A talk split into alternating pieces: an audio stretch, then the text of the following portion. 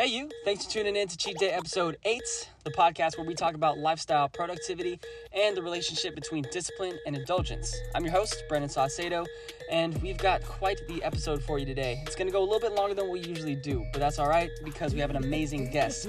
He's not only a prolific learner and an awesome human being and a cat daddy, but he's also my best friend, and he's been challenging the way that I think and giving me tidbits on how to improve my efficiency as a learner for the past 15 years. So I'm really excited to sit down with him and uh, have a chat over this medium. So without further ado, Nick Rice is in the building, and let's dive into his mind. Welcome to Cheat Day, episode eight. Nick Rice is joining us, and he's going to be dropping how's a going? few bombs on us. He's a, I would say, I label him as a prolific learner, and uh, he's also someone that I've learned a lot of things from over our. How long has it been now? What, 15 year friendship? Uh, yeah, 15 Yeah. years. I think. Well, did we? No, we met when we were about 15. Yeah, Yeah. 2000. Well, no, 14. We were just about turning 15. We were. It was yeah, freshman year, We were just turning. Yeah. but we didn't really start hanging out till like sophomore year. I, th- I think like really heavily, like Yeah. uh, outside of school and stuff. Yeah, man, it was a good Um, old uh, West Campus. Uh, after second period or something, we had to walk over the bridge, and it was always just like that was our our little Ha- hand in hand. time. Yeah, That's where we started holding hands, and then uh, it was a bromance uh, from the beginning, from the start. yeah. Never let go. Never let go, Brendan. Never let go. As I'm like sinking into the ice water. Nah, I just right, sank my man seen Titanic. I'm glad. Yeah. yeah, man. No, it's that's definitely a it's a it's a special thing, man. Not not too many people have that. It's like our own uh it's our own uh, version of Superbad. I'm pretty sure we could probably make our own movie replicating that to some think we talked about. I think we talked about some ideas, a few ideas. Yeah. I think maybe if some certain um, influences or books or classes or mentors, something different happened along the way. Yeah, I think we totally could have. I feel like everybody probably feels that way though. Oh yeah. Everyone, Everyone's got uh, everyone with the best story, friend. right? uh, that they did sleepovers with in high school still that uh yeah they, they still um they definitely feel like that's that's their jam that's their movie yeah. Snuck out to go to parties and like find someone to uh, go pick up some booze from or or other illicit things. illicit me Well, I don't know. just talking about- never Nah, man. It's California. us We're, us we were good boys we just went to the gym and did our studying and It's true. I almost OD'd on protein one time with you. are you talking in and out like beforehand before the gym oh, double double animal style all day. jesus Shoot. I, yeah i can't I, I can't do it like that anymore man it's starting to change it's all down been doubling up on In and Out during quarantine. i mean we have but but like I shouldn't, and I've definitely been paying the price. Like we've we've uh we took we've totally done like a 180 in our diet since quarantine started. Um, I mean we've been trying to our best to eat healthier Mhm. beforehand, but we were just caught in kind of like a back and forth tumble between eating shitty, eating really good, eating shitty, eating really good, and then Mhm. just constantly like getting on, falling off, getting on, falling off. And I think honestly, in so many ways, quarantine has been pretty pretty amazing for us. Um, I don't know. That's like it's kind of like a sad thing to say. It's great for us, but it's a sad thing to say because it's off the back of so much pain and suffering in the world. Um, not without our own pain and suffering. Like I'm out of work essentially, and you know the future is is uncertain. But uh, but yeah, quarantine is is definitely like been a total boost to like reorganizing organizing our lives. Like we've been eating so much better. Like I said, like complete 180 in our diet. And if we hadn't been doing that, like I still gained weight, dude. I still gained weight. oh my god. and I we we cut out a lot. Like we're not eating. We were eating out like three or four times a week, um, at least. Some days we were doing double.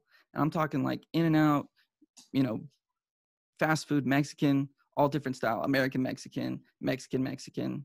Um, you know what I mean? Different Mexican kinds of Mexican Mexican. can you can you yeah. quickly distinguish what is American American, Mexican Mexican, versus- and Mexican Mexican? Okay, American Mexican is like El, uh, well, not exactly. Okay, so American Mexican like fast food is Taco Bell and and Del Taco. All right, all right, cool. And Definitely then like Mexican Mexican is like your Castanedas, your Albertos, your you know your what have you your your Juan Anything that ends with like anything with like a yeah with a a masculine Mexican first name as the place of the the restaurant is name as the proper name as the proper noun for the restaurant. that is a Mexican Mexican restaurant, and usually it's like super super greasy, crazy amounts of cheese, guacamole, bunch of sour That's my cream, favorite. and uh, super salty al pastor, but so good. Um, and it's just straight addicting, dude. Like it's crack. It's like complete crack. Yeah, dude. Dude, crack, like a, crack. a solid quesadilla or a solid California burrito. Like, how could you not want to go back the next day? And again. I could have a burrito every damn day of my life.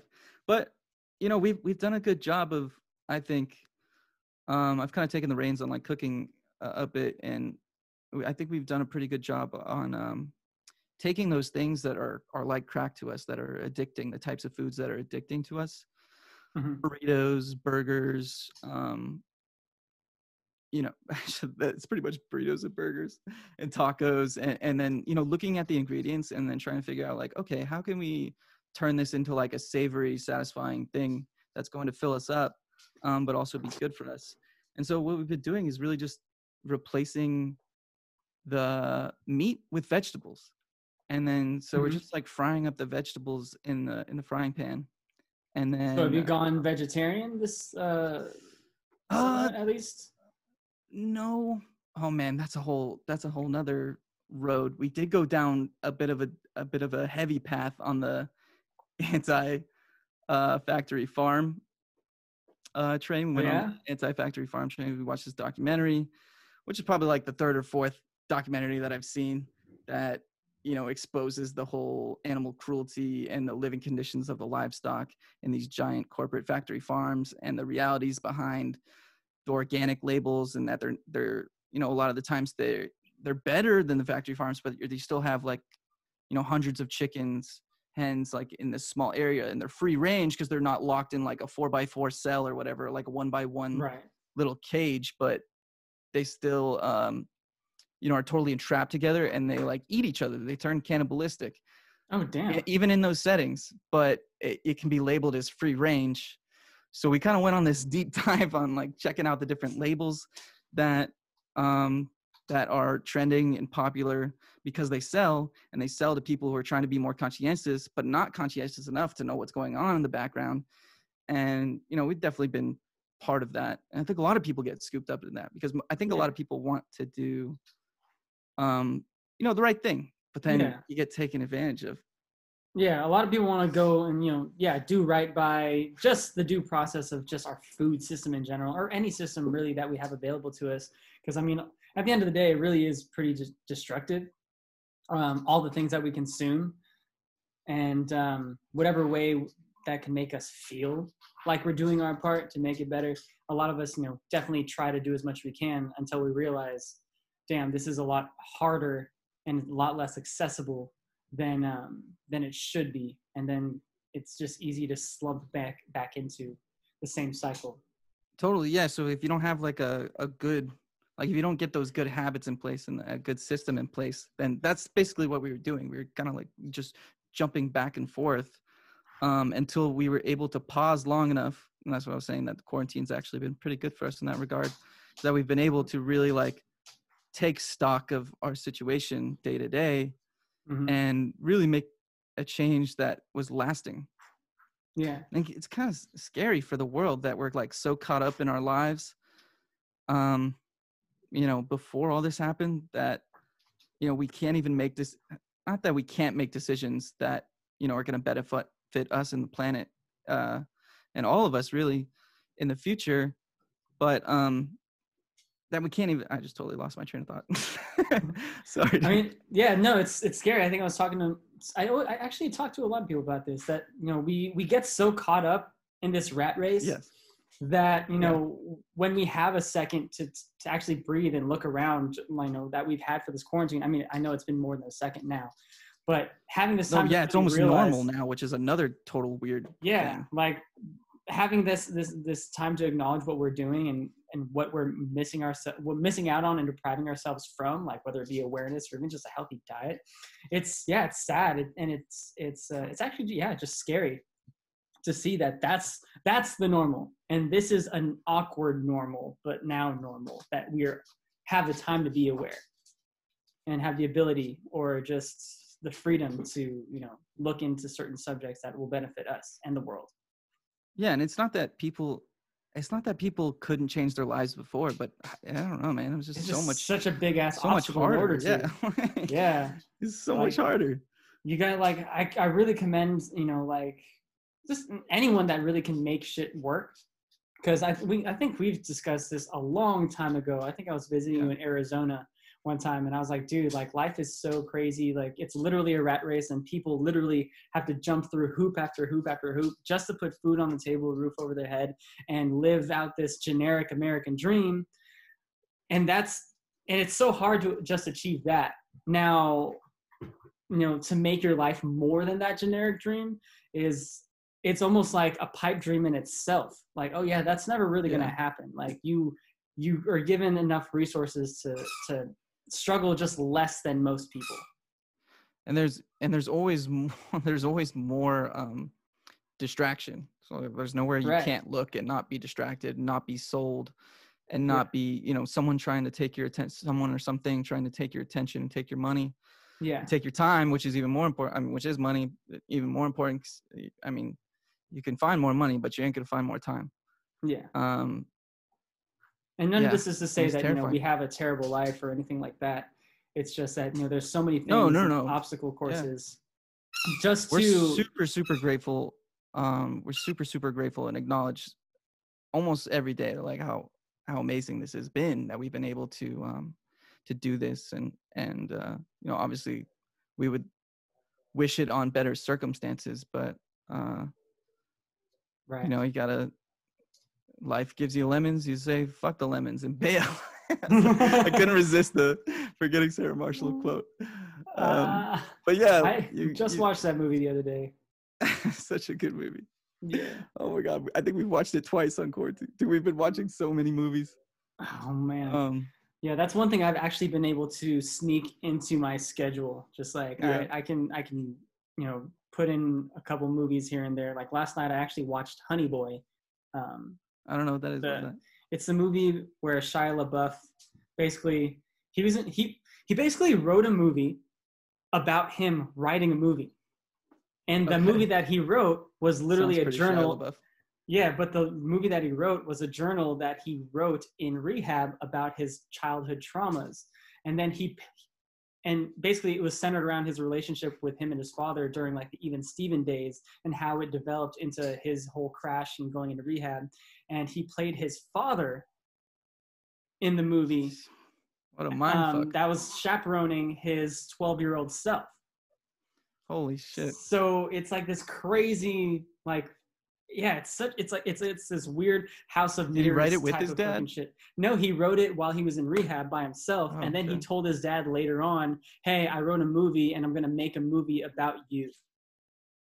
But he didn't. I watched an interview before with him though. He he didn't tell his dad that I'm gonna play you, um, because he knew that you know his dad probably wouldn't have liked that but he just wanted to get his dad's blessing like hey i'm gonna write, i'm gonna make a movie about you and his dad was like all right cool you know like make me look good or Yeah, some shit like that That's all you could And, help, uh, I guess. yeah and then um yeah he you know that that movie was like really um really highly praised and uh and yeah it's it's just a it's a crazy like i think it's a crazy like masterpiece but it's it's such a masterpiece because it's literally just him being genuine like an egoless tran- uh, transcript of his life uh, and his relationship with his father that like yeah it's it's nuts you definitely gotta I'm, watch I'm it. gonna put it on my list.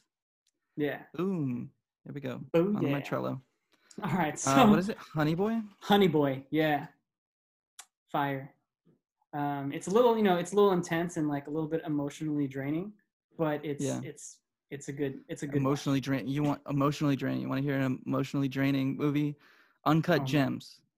Have you seen Oh, that? dude, that I've I haven't seen it yet, but I've heard Oh that it's literally Oh just God. like a Okay, well, I'm slow two hour train wreck that you're just watching unfold piece by piece and and you have no Yeah. control of Well, I stopping it. literally had no I pretty much had no I had no idea what it was about other than I heard that it was good. Like I heard that Adam Sandler's performance in it was great.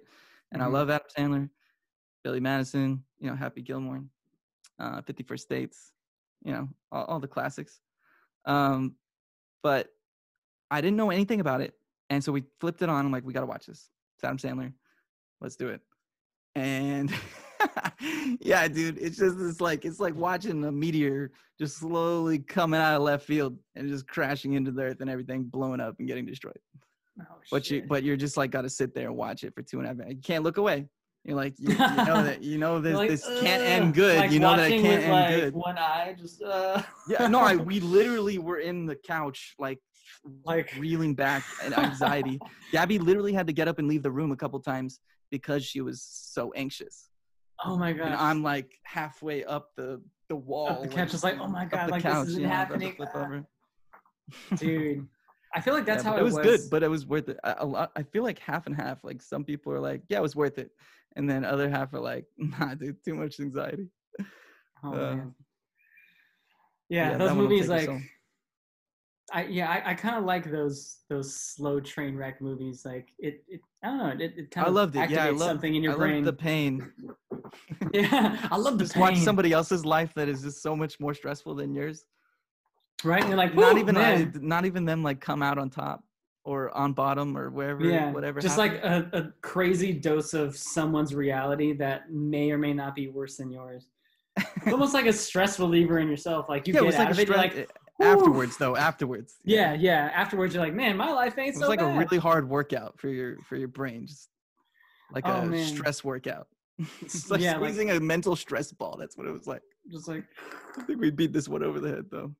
oh, Okay, something man. that that's the opposite of that was it, it's something that I experienced over um over quarantine too was this film. Okay, so it's this art film from like 1983, I think. It's called Koyaanisqatsi, and I've been trying to I've been selling it to everybody, and I'm, I'm gonna sell it to you now. right. Actually, I think I might have told you told you. You have told but- me, but I never figured out how to spell it, so I haven't watched it yet. But please, Okay, it's spelled it's spelled kind of weird. I, it's I think it's a Opie word. I'm not sure if I'm pronouncing that right. down. Hopi, Opie, Opie. I think it's like the the Native American tribe. Right. um Koyaanisqatsi, K O Y A A N I S Q A T S I. Koyan Iskatsi. And this film, they, this film was made in First of all, I I commend you for even remembering how to spell that. I- this is so yeah. weird, dude. I well, I had to look it up, and then I had to. I think I spelled it for Gabby like five times. 'cause she kept mispronouncing it. you definitely spelled it out for me a few times before too, and I still haven't. so yeah, now I'll but- remember it for the rest of my life.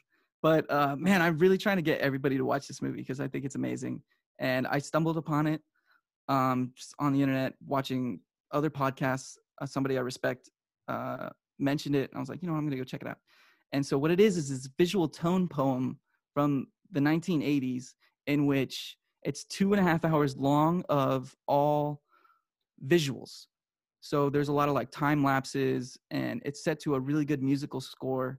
And there's no dialogue, there's no narration, there's no really narrative other than, I mean, there is, but it's more loose and ambiguous. It's all just based on the juxtaposition of the differing images. And the word Koyaanisqatsi means life out of balance. So what it what it is showing a lot is like the juxtaposition of like the growth of human technology alongside nature and then kind of like what the the technology has done to the landscape and and also done to our daily lives. And so it shows people nature people with nature people with technology nature just you know really warped by technology and um man it's just really good. It's really really really so good. And, and it just puts you into this trance. I think that's what's really interesting. I literally watched it like three days in a row the first time that i saw it um because i just liked what it did to my brain. Like it kind of Mhm. puts you into this meditative state without you having to work for it you know because it's, hard- it's hard to Yeah. sit there and just not not not think about anything but to calm your brain.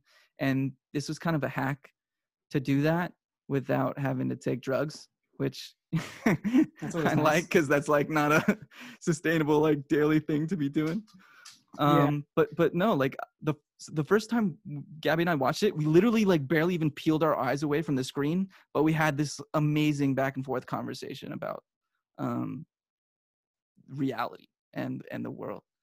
Um, and then I watched it a couple times after that. And yeah, I'm trying to sell everybody on it, dude. I hope I've done a good job just now. I mean, Go watch it. Go watch it. Yeah, I mean, I, I've I've been super sold on this. I mean, it sounds super cool. Something totally different. Definitely reminds me of maybe even like some films and things that you might I might have seen in like science class growing up that I like Yeah. was just super entranced in like, like almost like the same way people are entranced in uh, Planet Earth or like you know those nature shows and stuff, but Oh yeah. on a we, whole another level. we watched yeah we watched all of those. Yeah it is it is a a, a different level because it it wants your attention so you know what's even i just realized is a unique aspect to it unique uniquely poised to gain our attention in Mhm. our age in our time is because people like everything we have is so loud and everything talks.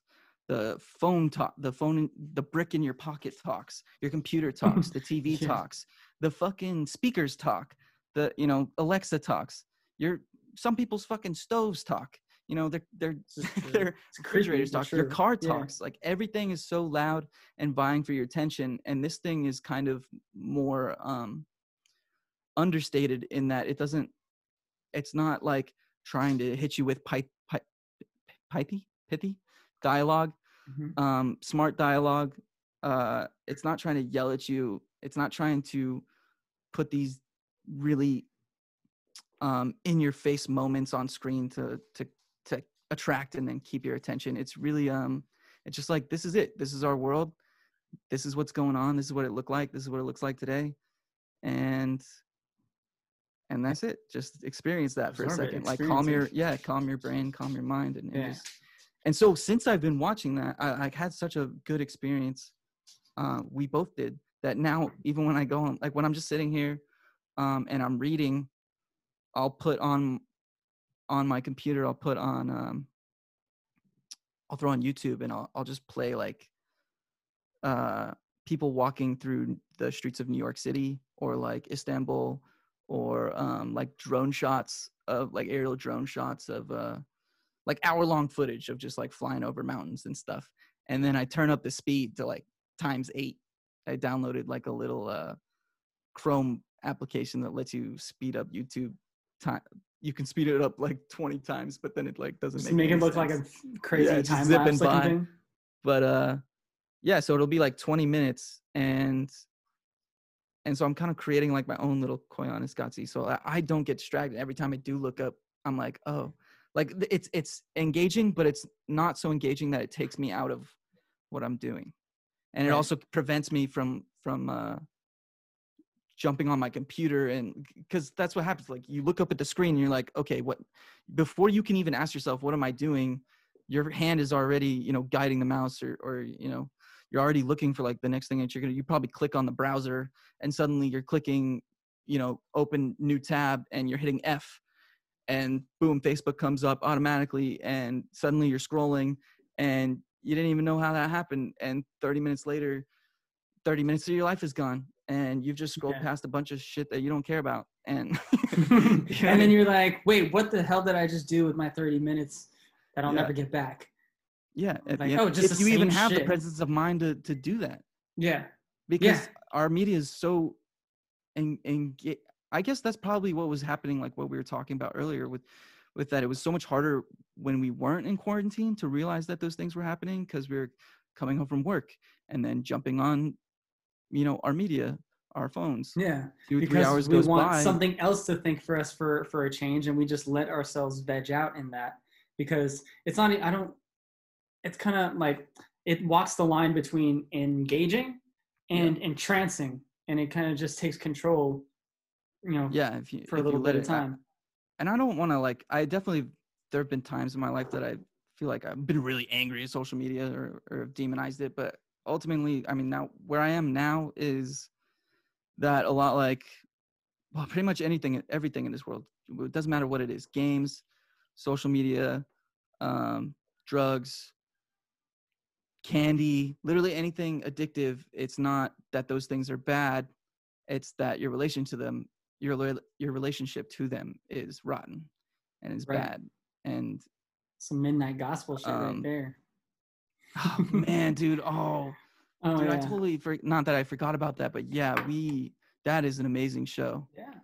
By the way, did if- you get if, to watch uh, it? yeah, yeah. So, so actually, this is something that I talked about in um, the first, I think, the first two episodes of Cheat Day. Um, I kind of, uh, I was, I would just started watching that series because I think you told me about it, and I was like, oh, super into it, and just that episode right there. It was the first one, like it completely captured me. Where the main takeaway of that was like, oh yeah, you know, drugs and things like that, they're not bad. It's your relationship to them that is toxic. Okay, you're right- you're right. That is where I I got that idea from.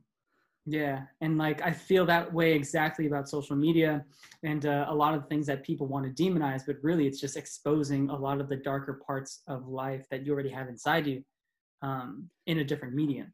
Yeah.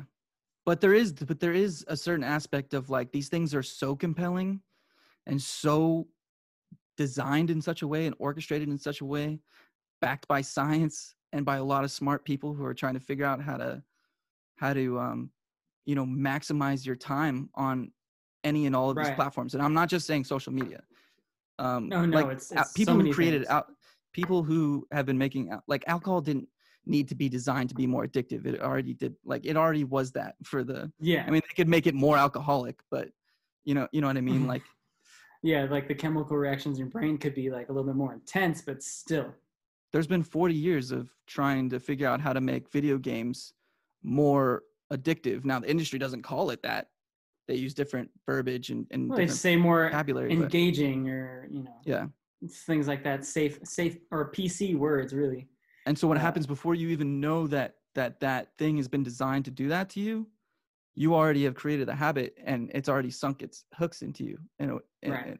and, is encouraging a, a, a bad relationship um, and that's I, I- i'm drawing the parallel to games and, and social media um, but but social media does that in, in a pretty nefarious way because it uses your um, it uses your desire to be seen by your friends and your family and your desire to know what's going on in your friends and your family's life uh, to sell you shit that you don't need.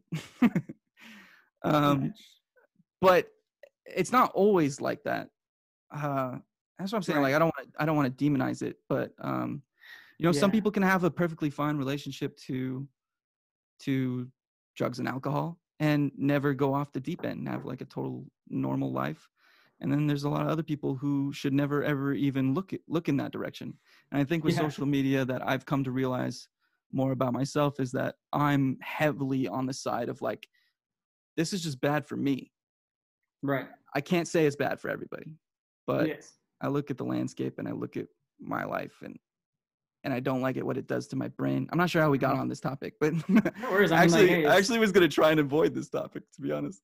Oh, dude, Um, like I some- mean, this I is that's it's a good topic to be on, really. Yeah. Um, do you feel like you know, since we're on the topic, that there's ways to create a healthy relationship with social media? Because I mean, we all know about all the toxic ways um, it can interact with our lives and and how it's introduced to us and perceived in, in toxic matter. Do you feel Yeah. like there's any kind of more productive and, and healthy ways to go about about Well, the, like I think the yeah, I think the trending ways like, oh, I'm gonna have like a, I'm gonna have like a detox week, but I don't think that that goes far enough because all that does uh, that's not for me. It wasn't long enough, and I think I, I think it's not long enough for a lot of other people too, because a week is long enough to be like, oh, I'm relaxed. I'm I'm not gonna be on that thing, and then afterwards I'm gonna feel good about myself because I detox for a week, and then you're just gonna jump right back into the old habits.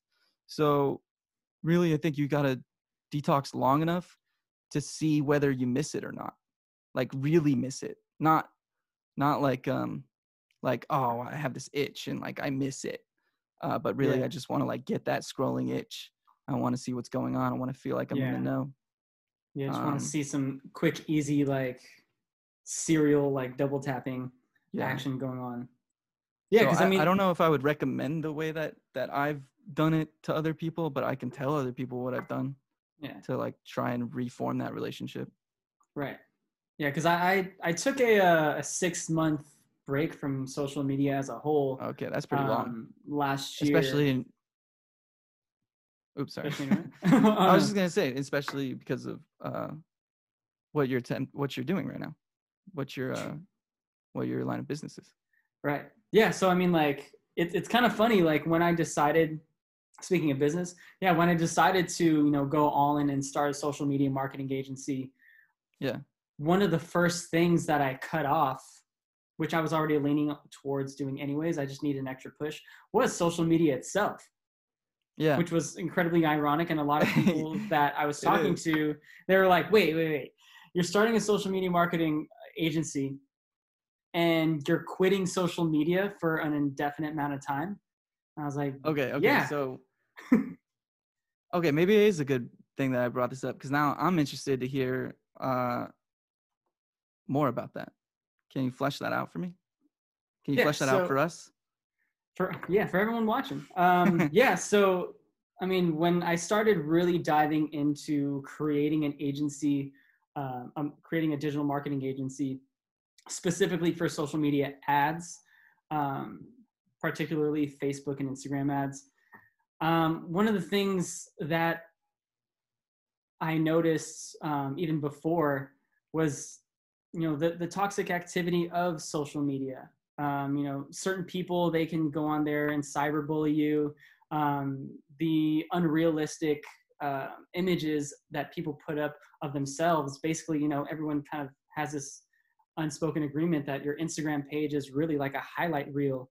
And if you start to judge yourself and compare yourself to these people's highlight reels and not really and, and only you know have uh, only process your experience of these people um, whether you know them or not at this high level and not really have a chance to understand that there is there's these peaks and valleys in between it could be really dangerous. And then also knowing that and starting a business um, well just starting a business on its own is a really tough and hard thing um, on on your mentality. Like you you got to have the nuts to fucking go forward um, with an idea the you got to believe in something enough to invest money into it invest time. And also there's going to be so many people especially in something that's still kind of new like a social media marketing agency there's going to be so many people that's going to be like oh that that doesn't work. Oh that's stupid. Oh you're so you know there's people that when are kind of like even when I was just kind of testing out a couple different copywriting methods and different types of images of myself and, and things that I'm doing in my life, I was getting scrutinized in the background for a bunch of different things that I felt like it was just irrelevant. I was like, who even cares about me that much to say that this is stupid? So I was like, all right, cool. I can allow people to talk to me and about me man. yeah some people just suck but i can allow people to talk to me and about me like that because i feel like mentally i'm a little bit i'm i don't know i feel like i'm mentally strong enough to take it Yeah. um, to a certain extent but i'm not mentally strong enough for people to talk about my dreams like that yeah. so that's where I was like, okay, cool. The things that I'm Oh, okay. doing, I'm not going to talk about starting a social media marketing agency online. If someone wants to talk to me about it in person, or if I, you know, feel like talking to somebody else about it, cool, because that's a controlled conversation where I can actually give you context and you can give Yeah. me feedback versus like, oh, what you're doing is stupid. Oh, there's, you know, so many people doing that, blah, blah, blah. Basically giving me every reason under the sun why I shouldn't do something. But then at the end of the day, it would only pigeonhole me back into the same miserable loop of shit that I was already in. Because at that point in time, Yeah. I was not super happy with the line of work that I was in. Um, and then knowing the uh, yeah the toxicity of social media was just like okay cool paid ads and doing and running an advertising agency is completely different than just putting pictures up of myself and praising this and that or giving into other people's opinion about other people that I idolize.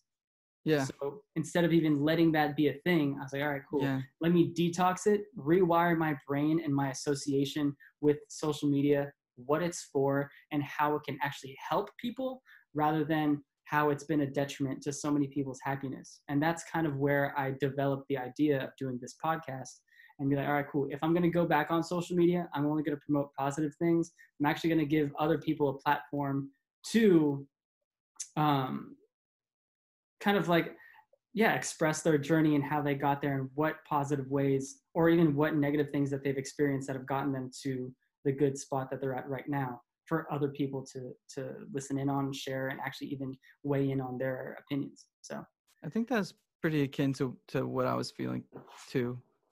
That um, eh, well, especially I remember this feeling. uh, I haven't been on social media in a while, but I also was in a business.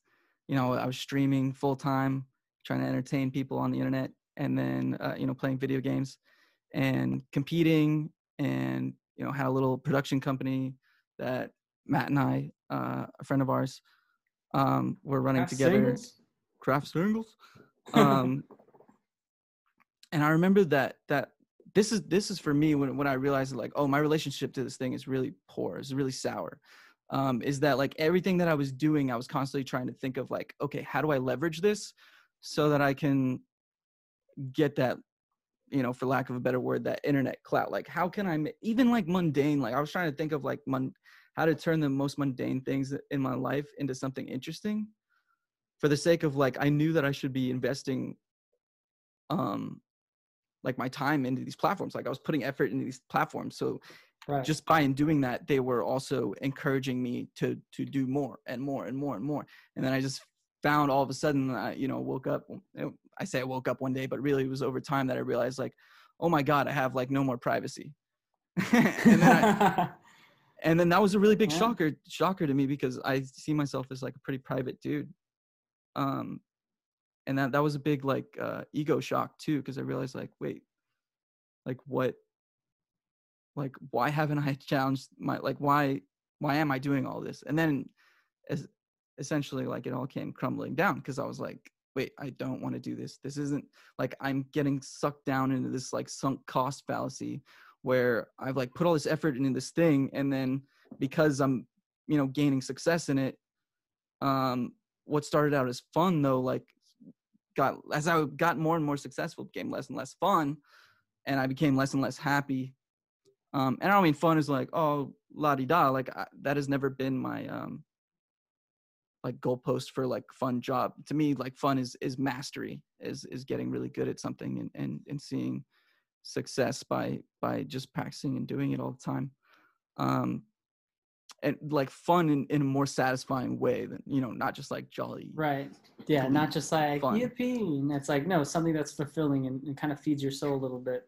yeah so that, that and that's what i found is like uh, the more and more success i got the more and more i felt entrapped on these platforms less and less privacy i felt i had and uh the more and more i had to like take a step back and a lot like what you were saying too like yeah uh uh, this is probably advice more for for younger people but i see, even see adult uh, i say adults i'm an adult but adult adults like well, you know 50 50 plus you know yeah. talking about um, the things that they aspire to and the things that they want to do soon and the things that they're going to do and you know maybe a lot of them have a good track record of staying on top of that but i, I think a, i think a lot more people should just shut up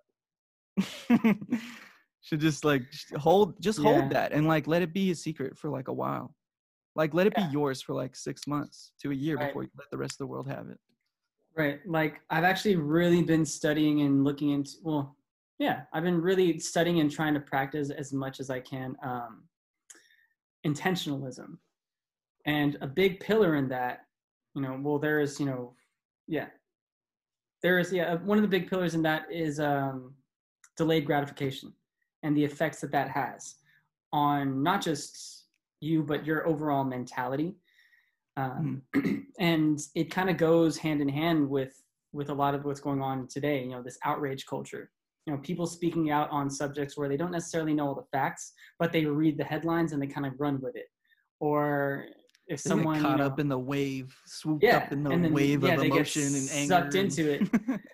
yeah and when you know you when you hold back on on your ideas that you're developing and you full, start to see them fully develop and then you start to express them to the world you and and you've delayed that gratification for yourself of other people praising you for an idea or a thing or even praising yourself with a piece of chocolate after you've worked super hard for like 20 minutes straight you know like uh you're there's something that happens to your Yeah. brain that kind of helps you um build that not only discipline but that mental stamina that really um, starts to translate and affect you for a longer period of time rather than having the that sweet sugar just give you that Yeah. little high for two seconds and this was off. an extreme example of, of what you're talking about but I, I was listening to the i've been really interested in, in design process in general so i've been i've been reading up on the design process but in all different Mhm. industries because i'm really just interested i'm interested in the design process as as like a fundamental like the principles of of uh design like how movies were made how video Mhm. games are made how concept artists you know take the ideas that are communicated to them and then like iterate on them in a visual way and then um you know and then later in the production people turn those things into aliens or creatures and et cetera et cetera but those are all different levels of, of the of the design s- well we're just talking about movies here in this case but um, i was watching this one guy he's a concept designer his name's uh, zhang zhu i think. And he said that when he was between like 18 and 20 i think like basically when he got out of high school he's like i want to do this. I want to be a concept designer. Like i'm just going to draw. I'm just going to practice my drawing. He already was like amazing but he's like i got to become the best of the best. And so he he like locked himself in his room basically and was like i'm not going to eat until i practice so he literally was like um i can't survive unless i do the work. Um and that's what he said that he did. And uh well now he's had a pretty long and fruitful career. He worked on all this the original uh star warses not the original ones the um the prequels. Uh that's the only, that's the only project i can think of right now but but he's worked on like like, the top. a, a ridiculous amount of stuff. He's super prolific. But that's just it's just interesting because it's an, an extreme example of what you're talking about like delaying that Right. gratification for yourself yeah a little bit that goes back to the social media is that that the, those programs the software is designed to just be hit after hit after hit after Right. hit after hit they're designed to en- to get you to engage on the complete opposite of the spectrum and get instant gratification and Yeah. that's i feel like that's it's crazy because like there was a book that actually i'm pretty sure you read as well um, earlier on this year called the shallows that we both spoke a little bit about. And yeah, it talks a lot about this like how over time you know the brain is an adaptive muscle just like all your other muscles. And you know if you hit it with attack you know enough this in the same way over time just the same way that you double tap on your screen for instagram something's going to start changing and something's going to start adapting to appease and and um, best fit that style of thinking you know? And if if as a society we have that available to us which i mean on facebook alone there's what 2.5 billion active users and on instagram there's something within that range as well um, all lot. over the world. And we have this a lot of freaking people. Yeah we have this digital engine that promotes instant gratification as a society that's been around for you know at least the past 10 years you know it's no Yeah. wonder super new still it, yeah, it's super new in the grand scheme of things, but it's had enough time to really show some scary effects, which I think where a lot of this outrage culture comes from. Before, you know, a lot of outrage came because there was a lack of um, a lack of knowledge yeah out there, but now I think it's more so related to a lack of uh, depth in knowledge because of people's thinking and and learning habits, and it's just crazy. Well, I think that. the mob just didn't have like a way to communicate with each other and and all for them to know that they're all angry together yeah. and then for everybody else to hear about it and now now we do. Yeah, and Um, it's crazy. yeah, that's like a scary like uh emergent Yeah. effect of social media. yeah, and it's crazy. I was actually looking up. Uh, you know, I, I like to go on YouTube, click one video, and just kind of let it go on shuffle. And uh, it, I ended up on a video. It was an interview with Denzel Washington on the red carpet, and something that he said really struck me and kind of stuck with me. And he's like, "Oh yeah, as media, you know, you guys have a responsibility. Uh, you know, for the longest time, you've you've been pressed with the the responsibility to to be first to report the news report the news and then report it first and then it got to a point where report the news first it doesn't matter if it's true or not but now you really need to get to the point where your responsibility your core responsibility is to report the news. If you can make it first great. But at the same time you need to make it true because you could see the effects that it's had on the world thus far when it's not Yeah. true. And i was like just damn denzel. Oh, let's uh maybe we could put a cap on the on the social media. yeah. Like, uh, I don't I don't want to like beat it over its head. I'm not. I I- I just want to be clear that I'm not saying that I think everybody should fucking uninstall Oh. all their social media apps no not at all everybody should get off it. But sometimes i think yeah we're so I, caught up. Oh, sorry. What?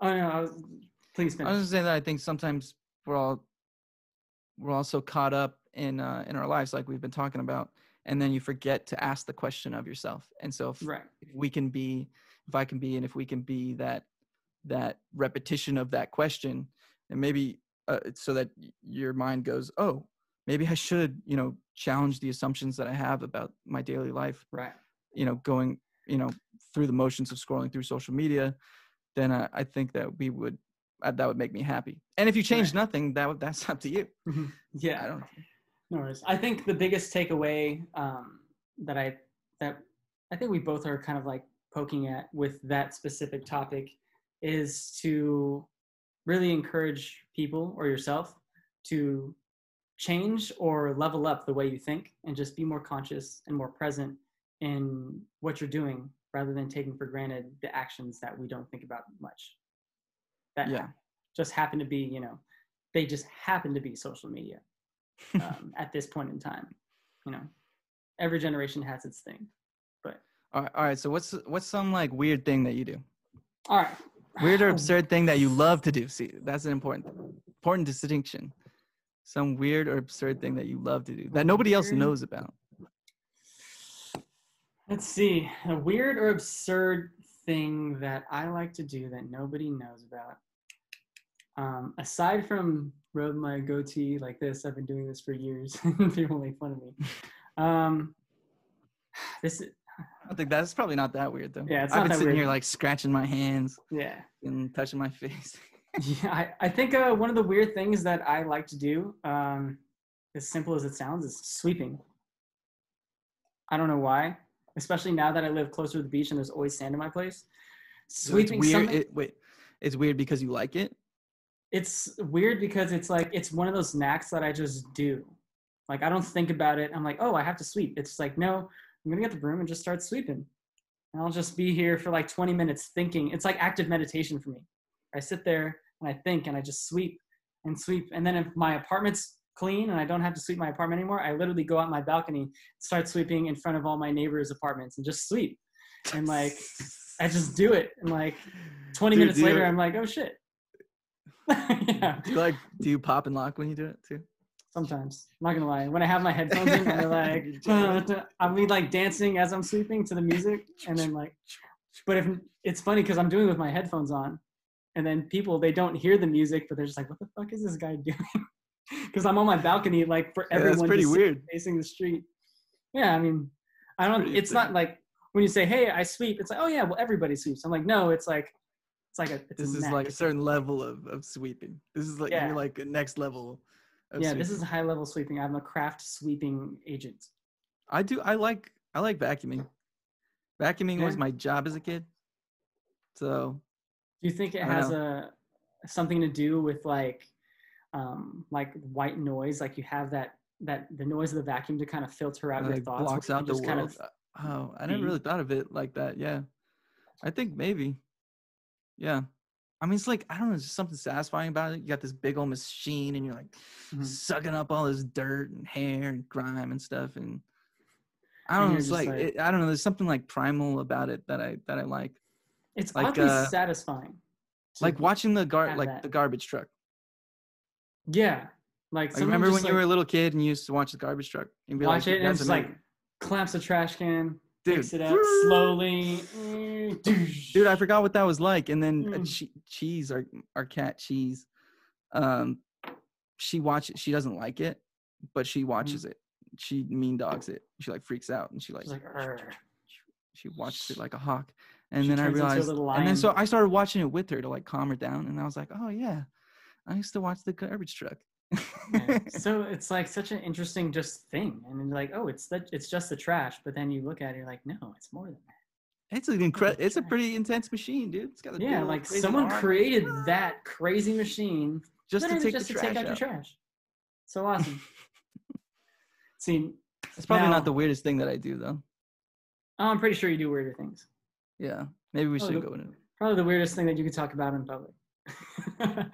Anyways, um, let's do a little speed round of some questions. Um, Okay. what what is ooh what's the most influential thing that you've bought during quarantine that's under a hundred dollars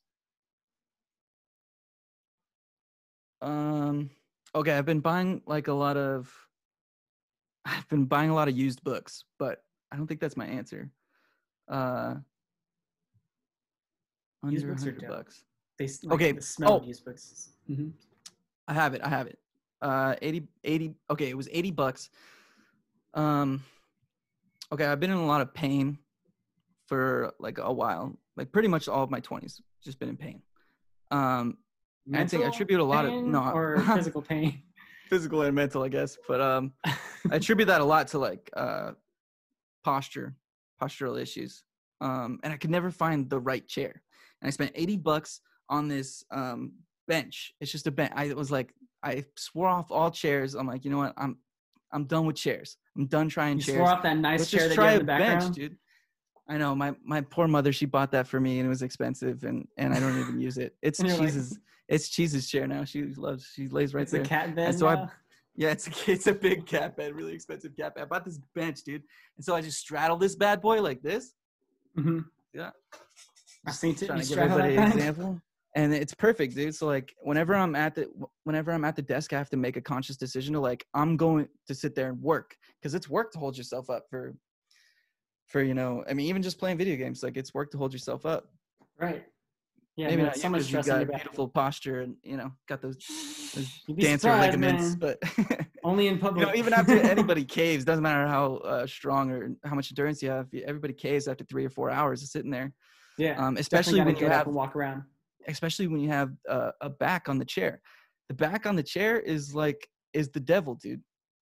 It's like it's it's uh advertises like to be helping you, but no matter what way you slice it, the back of a chair, unless it's gonna make you sit up erect, um, it's bad for you. It's fucking your back up, and it's making Yeah. your it's making your muscles atrophy in your back, and it's putting a ton of pressure on your lower back muscles. Um, so yeah, after I did that, uh, I mean the proof is in the pudding though, because after I did that, um, my shoulders were starting to be sore, my abs were sore, my lower back was sore. Um, but after about a week or two, it just went away, and then you know a lot of the pain subsided too. Nice. It didn't completely go away. I've been doing a lot of like postural strengthening strengthening exercises too on top of it that have been helping. But I attribute a lot of my just better day to day feeling and just feeling a bit more li- and not even just that that the pain went away that I'm actually able to sit here and do work and to read and to to listen and learn and to play video games for hours on just, end like, be present live my life live- yeah like live my life yeah. has been uh, phenomenal. It's just a bench, dude. Just a bench. I just it's just a bench. and it puts you perfect. It's just a flat bench with like a little cushion, little tiny Mhm. cushion. Um, and whenever I'm starting to get tired, I just it's so easy to get out of. There's no like because a lot of what happens too that people don't Mhm. realize is when you're when you've had the bad postural habits for a long time and you're stiff and your your um your muscles are tight and you have bad habits of being but even in doing like even in i'm not explaining this quite as eloquently as i would like but basically like when you get up and out of bed in the morning when you get out of a chair every time you bend over. Like these are all opportunities where if you already have postural issues you're hurting yourself over and over and over again. So to make it easy for yourself to get out of bed in the morning to make it easier to get up out of your chair from your desk is uh is super important and and underappreciated i think. So for all you gamers, new Twitch streamers, and uh, you know digital millionaires yeah. that have been spending an extended amount of time in front of your computer because of the quarantine, pro tip from the man himself: dude, get I yourself really a think- bench. yeah, get a bench, dude. Well, it's Get a a bench. donkey Support your own back, and and you know it'll it'll do wonders. It's So- great, man. I, I honestly think that maybe it would have changed things. Oh, definitely, especially if you I had my whole life. Think we st- stuck on that social media topic a little, But it, was a little it, long, maybe. I think it evolved. It evolved nicely though, because it went from you know movies and things like that, and it all kind of like wrapped itself up into changing the way you think. And I think that's something Yeah. that a lot of people. I literally could, I literally could have. There were like several things that I wanted to jump off to because they like wrapped up with other books that I've read, um, more recently and stuff, and and yeah, that's definitely a topic I could just fucking spill all over for hours on end. So what are what are some of the books that you have read during quarantine, or just even in general, that have really kind of shaped the way you think? Um, man, okay, just this year. Let's just t- let's just say this year, for now. Um. Uh, okay, so the two that have been the most important probably are the Art of Learning and Mastery. Uh, The Art of Learning is a book by oh man, I'm terrible with names, but I can tell you everything that the guy did. The it was written by a 29 year old guy. He at the age of 29 had been a world chess champion since he was like a very young age he quit that around like 19 or 20 Mhm. after having like this long career throughout his whole life and then he went on to become a master of like uh, i think it was like tai chi or something some sort of martial art that was very um i mean it doesn't matter what martial art is it's going to be incredibly hard. And then he ends up uh becoming a world champion at that. So he went from like one of the most Difficult- intellectually difficult challenges to another in, you know intellectually difficult challenge but uh, you know even more so a, a physical challenge um, and became world champion at both those things and then he, in the book he talks about how he doesn't think that he's gifted at, at either of those things what he thinks he's gifted at is the ability to learn and then he goes through his like principles and his heuristics and his ideas about learning and the things that worked for him over the years and the things that didn't work for him. He talks about competition.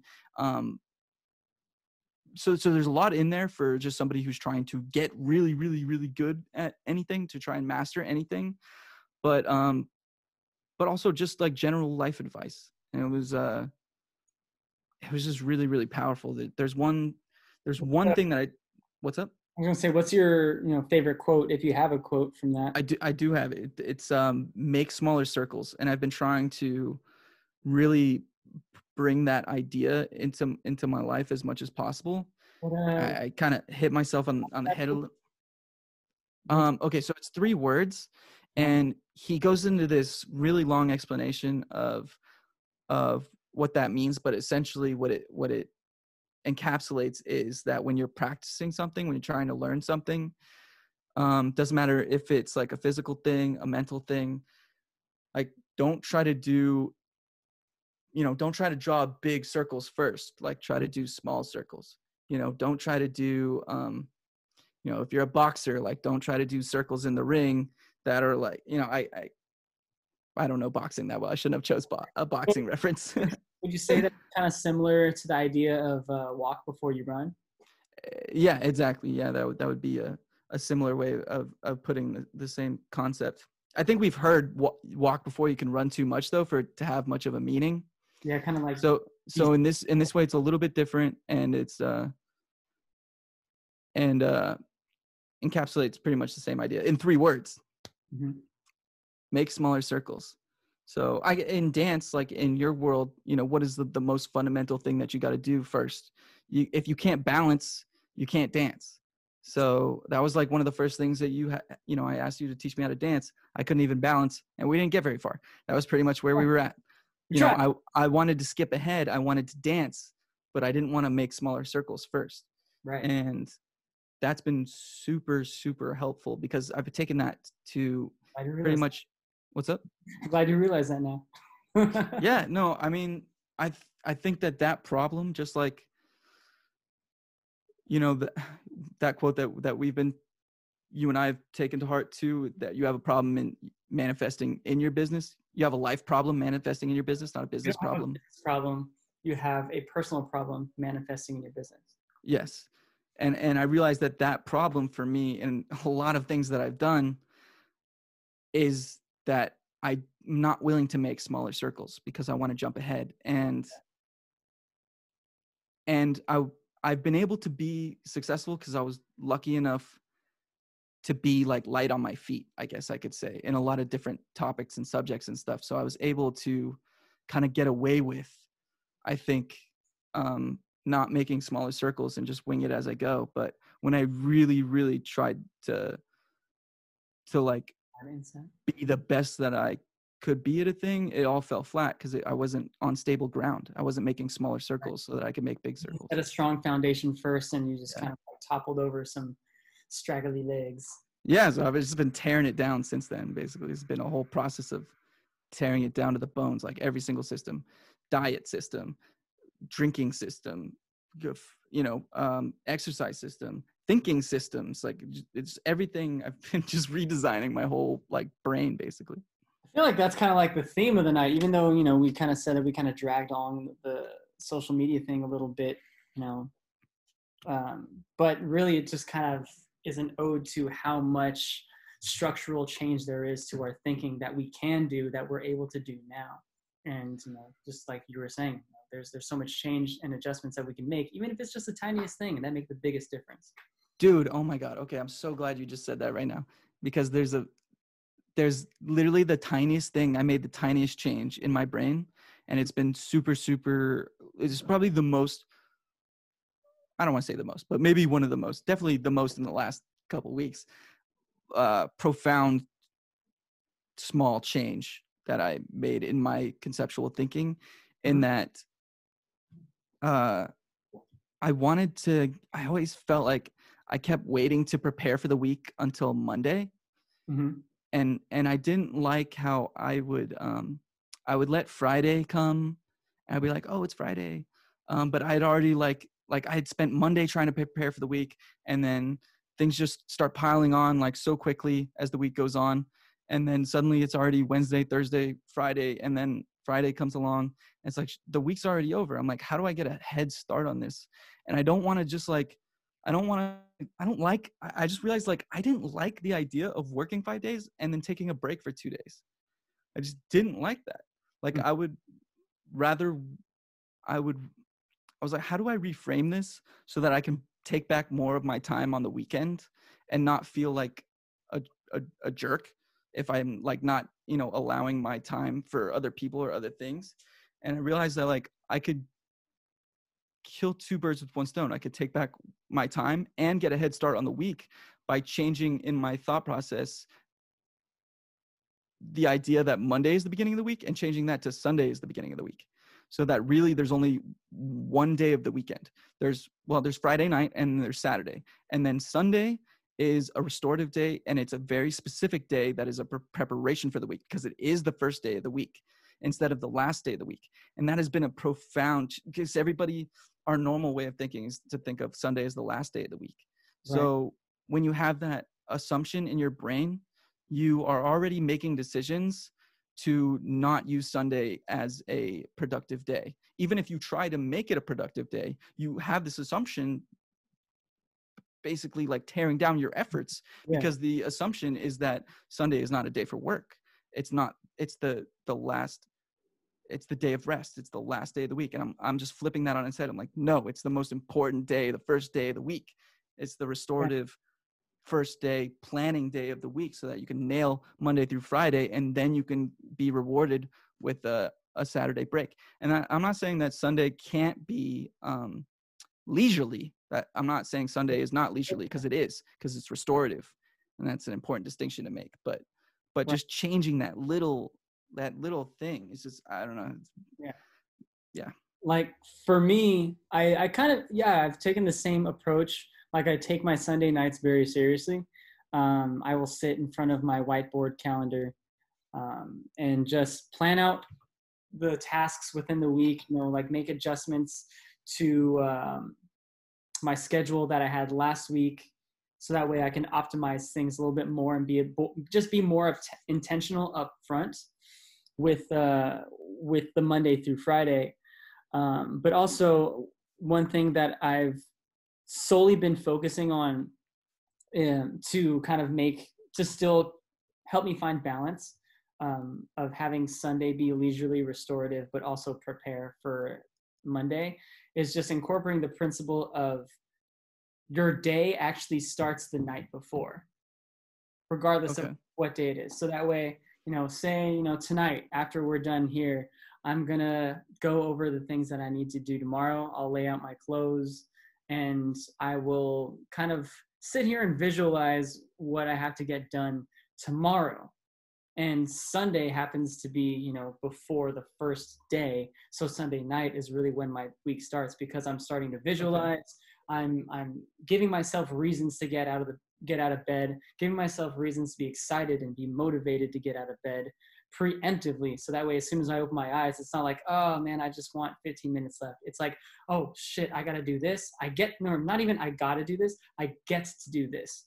I get to fucking make money on the internet. I get Ooh, that's do a- podcast. I get Yeah, that's a to meditate. I get to reach out to you know at least one family member a week. Um, it changing that, and then Sunday happens to be you know the start of that. That's kind of where I've optimized in my head at least how to really go about my week. I like I like that. that it's like you just took my idea and then times it by 10. 10x, 10x. 10x, you 10x my idea. Um, no, that's cool.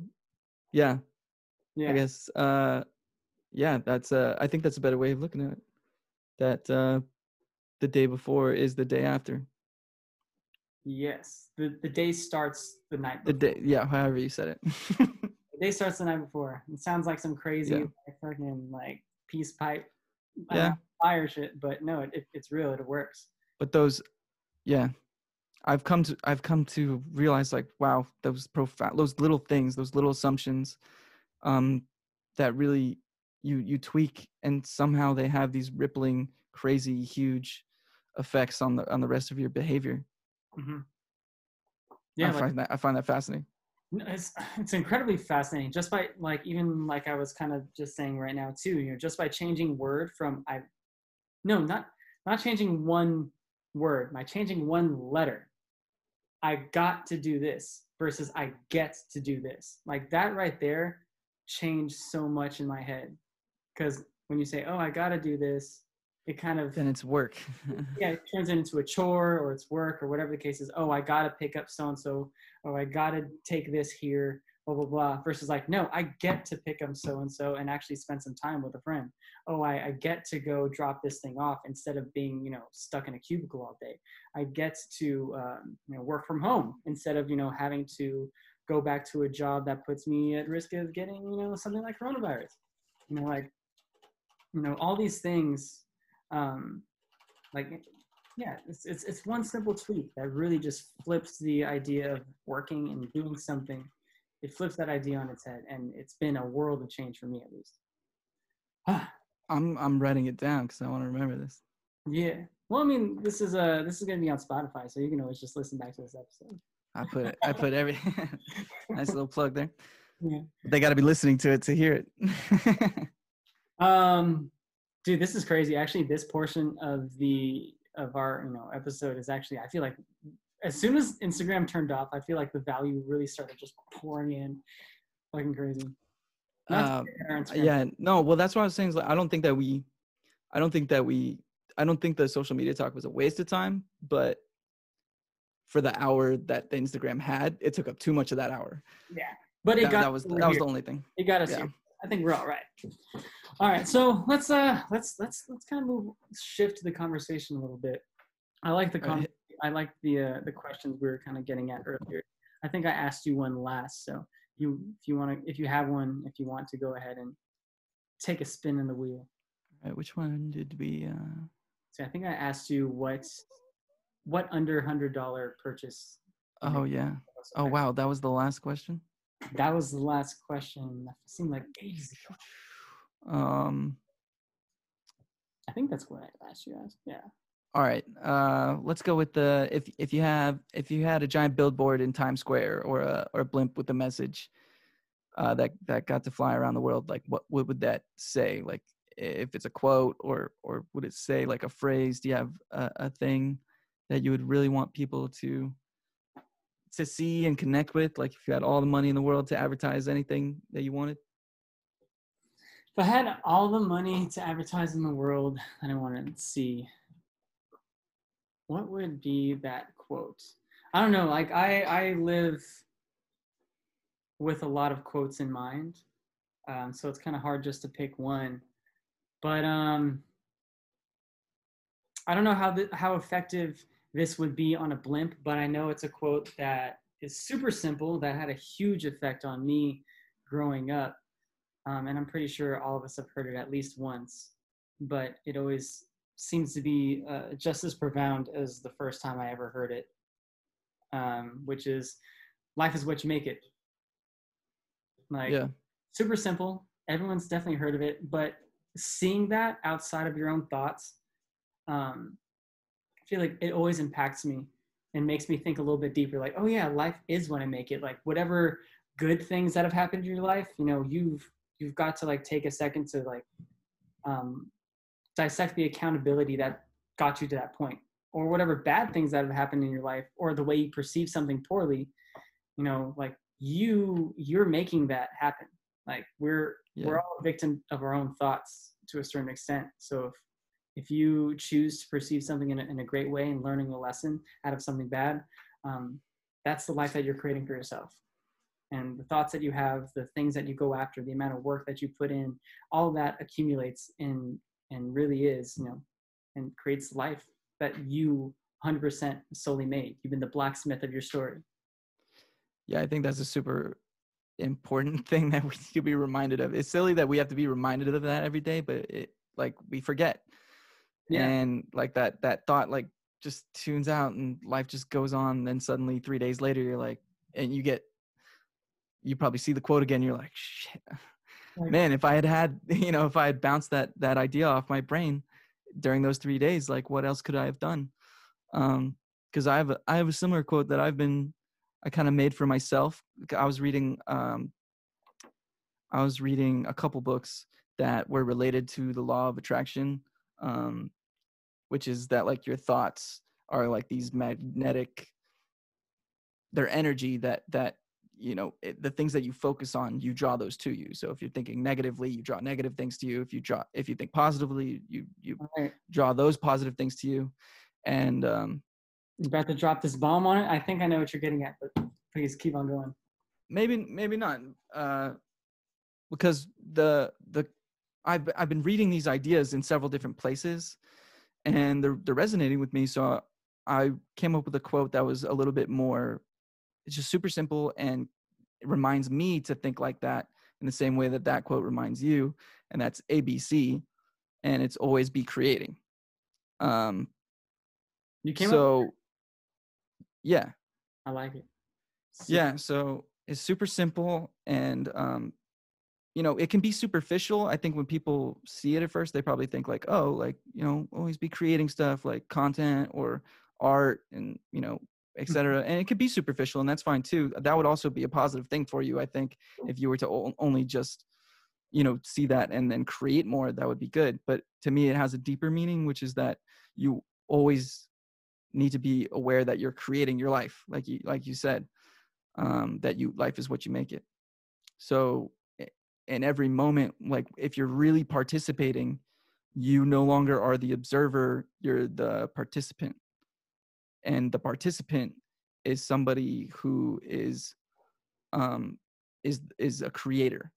A participant changes uh, the reality as they see fit, um, whereas an observer is just kind of beholden to fate, is a victim, you know, of what they have to observe they're forced to observe um, and that was an idea the that came from this book that i was reading quantum sh- uh, shamanic the guide to shamanic quantum consciousness i just totally butchered that but Shamanic? um, Sh- shamanic quantum consciousness. Sh- uh, shamanic. I don't want to butcher this. So the shamanic path to quantum consciousness. Okay. And in it, in it, the in the book, the uh, author lays out like uh, this model of consciousness Mhm. that is like a map of human experience, a map of human consciousness, and it's it's got these eight. He, he likens it to the um, uh, like a microprocessor for the soul. So if you imagine the soul, which is an ambiguous thing, it's hard to describe, but you, uh, let's say that you have a soul, and that soul is like a whole human being, a balanced human being, and it has these eight different circuits, and none of them are better than the others. Um, there is a sort of hierarchy in like how they uh, Structured.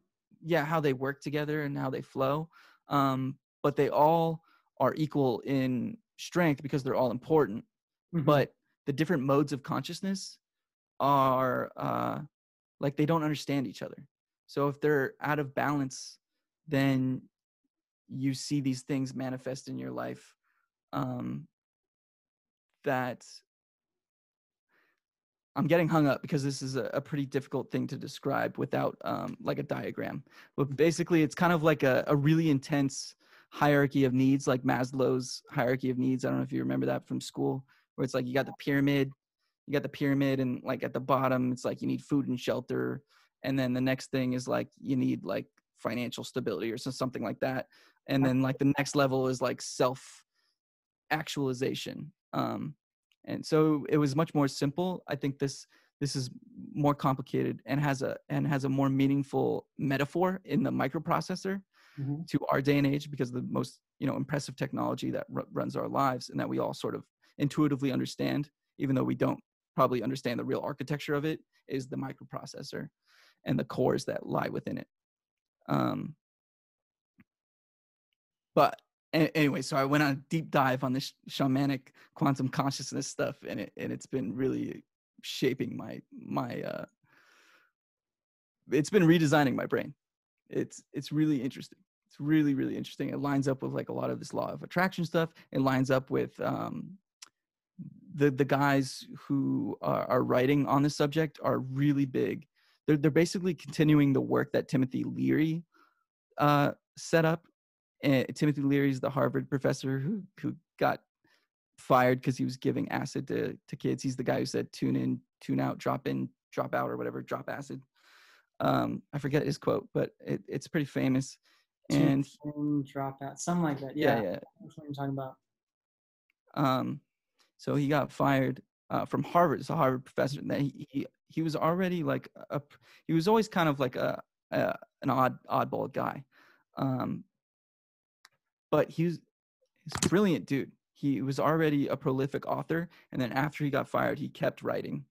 And in some of his writings, he had this thing called the Tune in. yeah Yeah. yeah yeah um he had this uh idea for explaining how the the tarot cards are have been studied wrong and that they really are in essence kind of like a um a shamanic wisdom that has been passed down through the ages in the form of cards and and the cards are are metaphors for um essentially like the cosmos and and also the inner architecture of the human mind and spirit.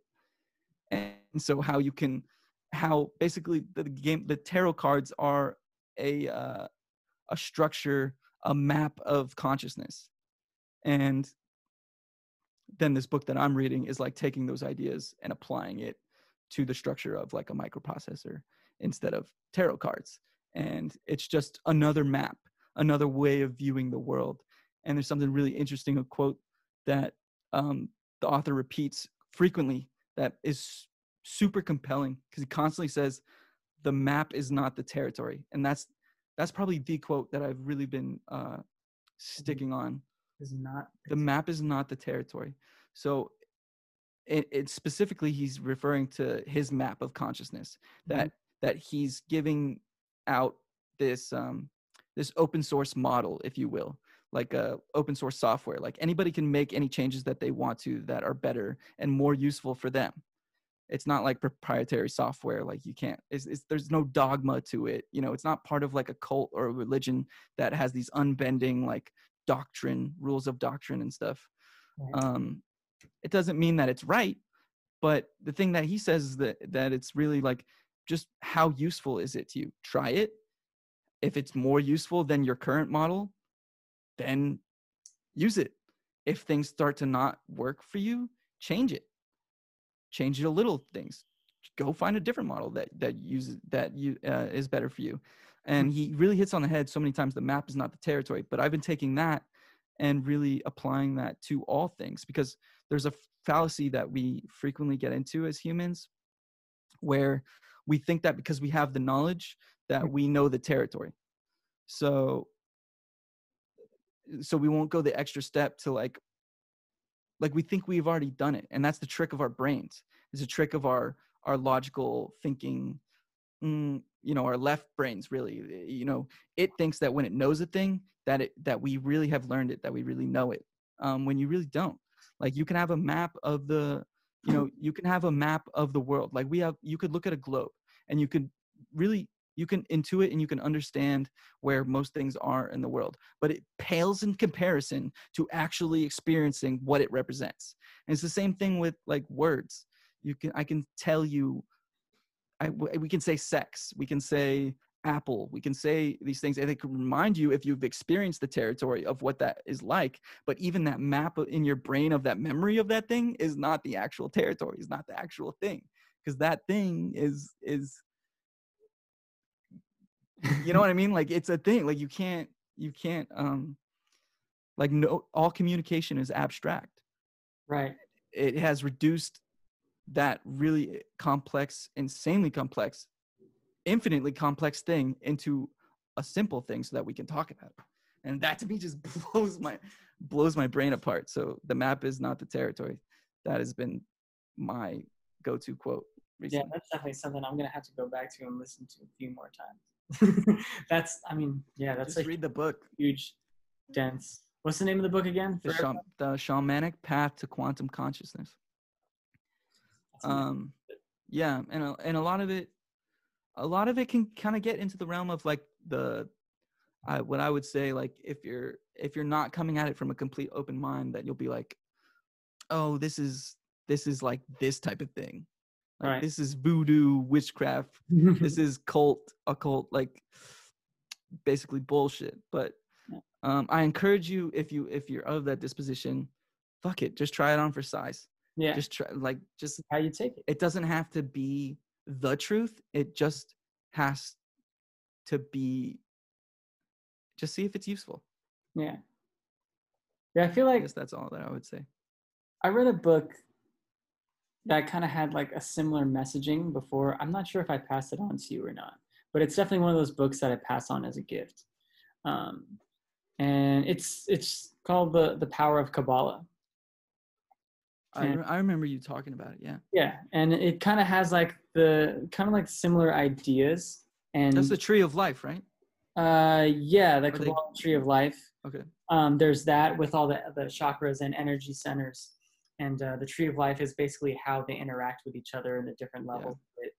this Um, is very but- similar yeah yeah and like uh, the pow- the the book power of kabbalah specifically speaks um, not necessarily about the specific teachings but more so about what they represent and what the deeper level of meaning of it has. And it's kind of dubbed as technology for the soul and how can you can use these ideas to really um, almost i guess manipulate the ideas to work in your favor so that way you can kind of start to think of your spirituality into a mechanical um, more tangible way yeah.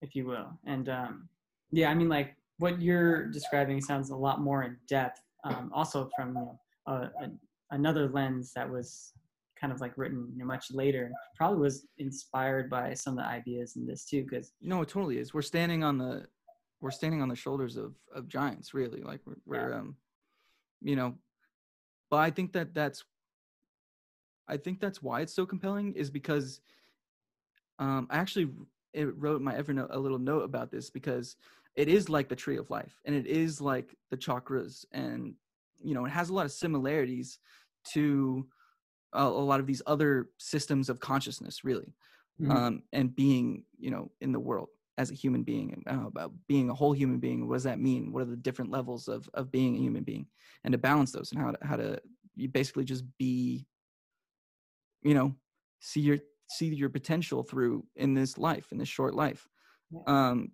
See your potential and experience it through your truths. yeah we and so we've had a lot of different maps over the the the thousands of years that we've been on this planet um and in each generation it's it's kind of like each of the generations job to like update the map you know because Yeah. new information comes out there's different ways of thinking there's um so in the past it's like you know as a forest dwelling people i i think trees would seem a pretty amazing and and you know common thing but a pretty important aspect to uh you being able to survive in the world the forest brings shelter the forest brings fruit and food and animals and you know Mhm. um and so the idea of like using a metaphor of consciousness as as like a tree makes a lot of sense to me in our day and age we're not that connected to the forest we're not that connected to mother earth yeah, people um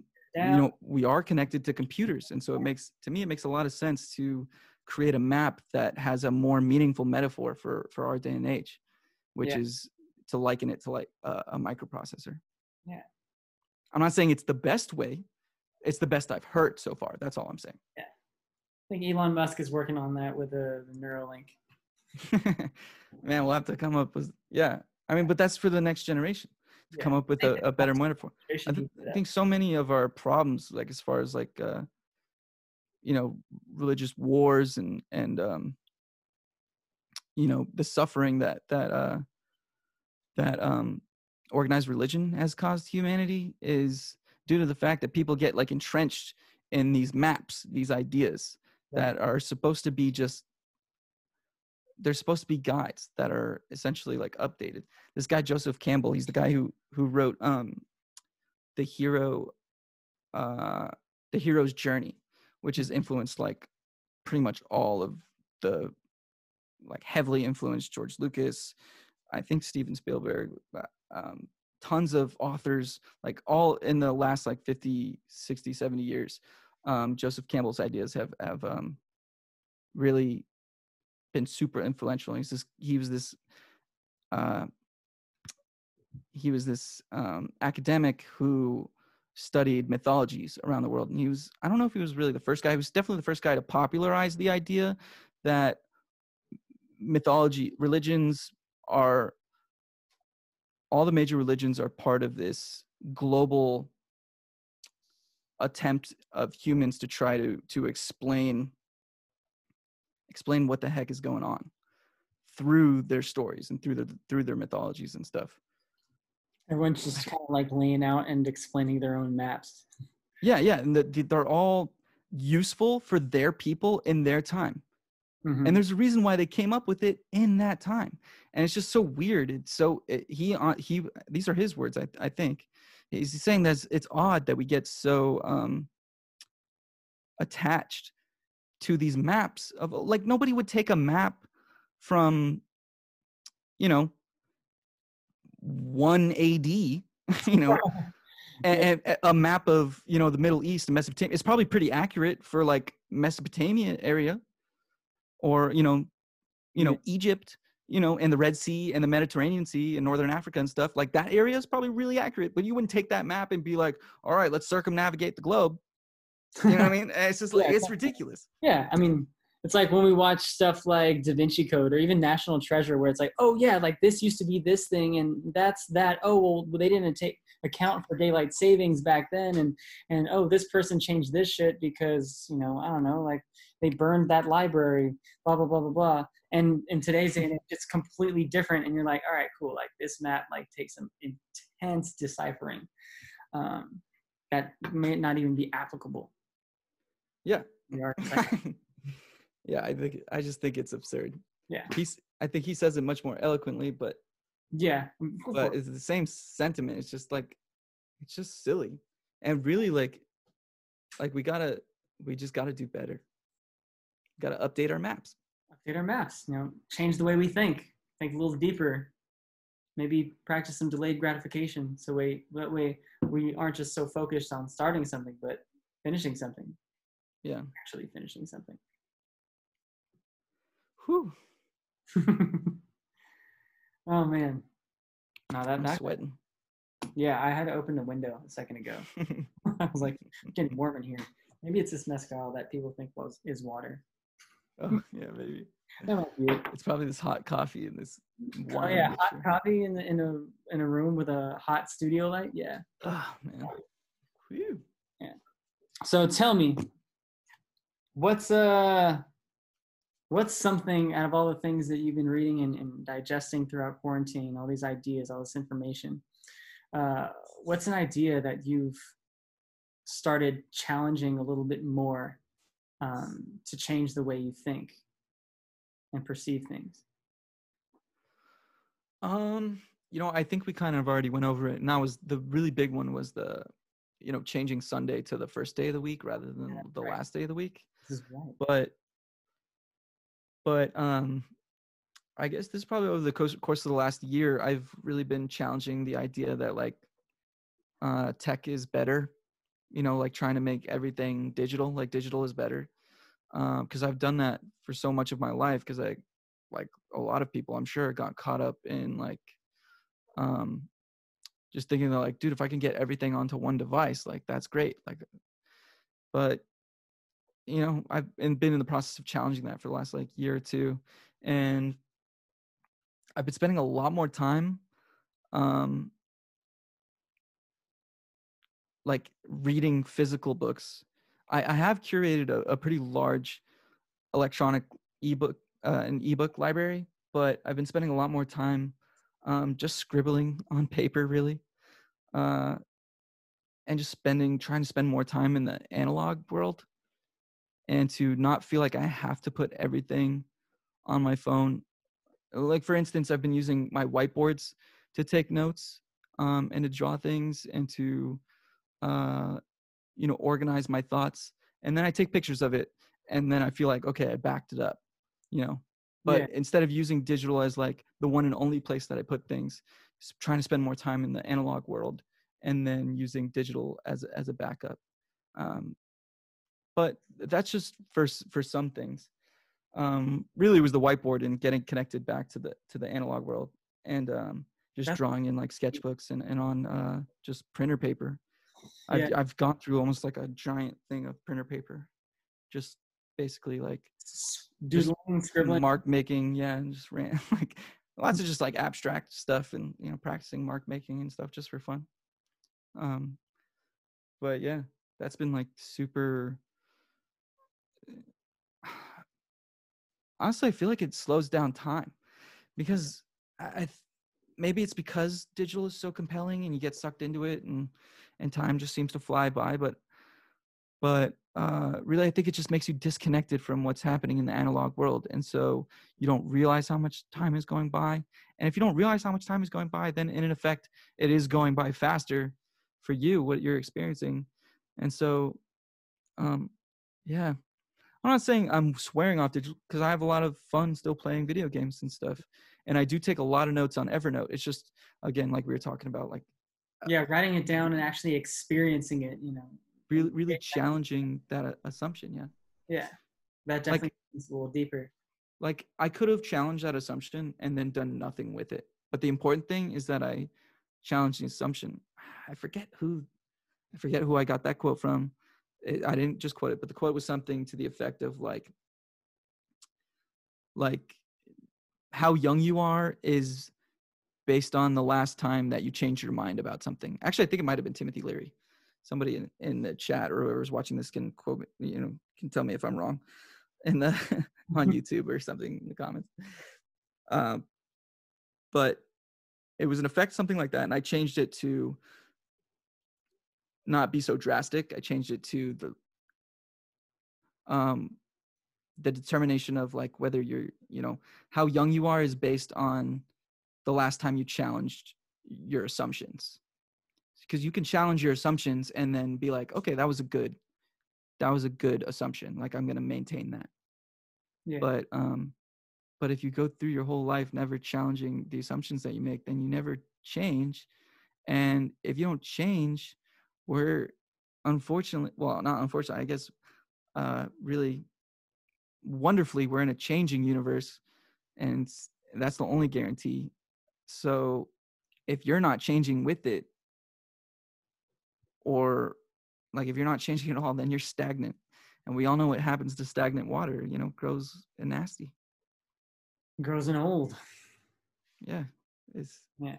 becomes rotten. This is true. And I know some there's also the quote from Alan Watts that says uh I think it's like the only way to let muddy water settle is to leave it alone. And like that.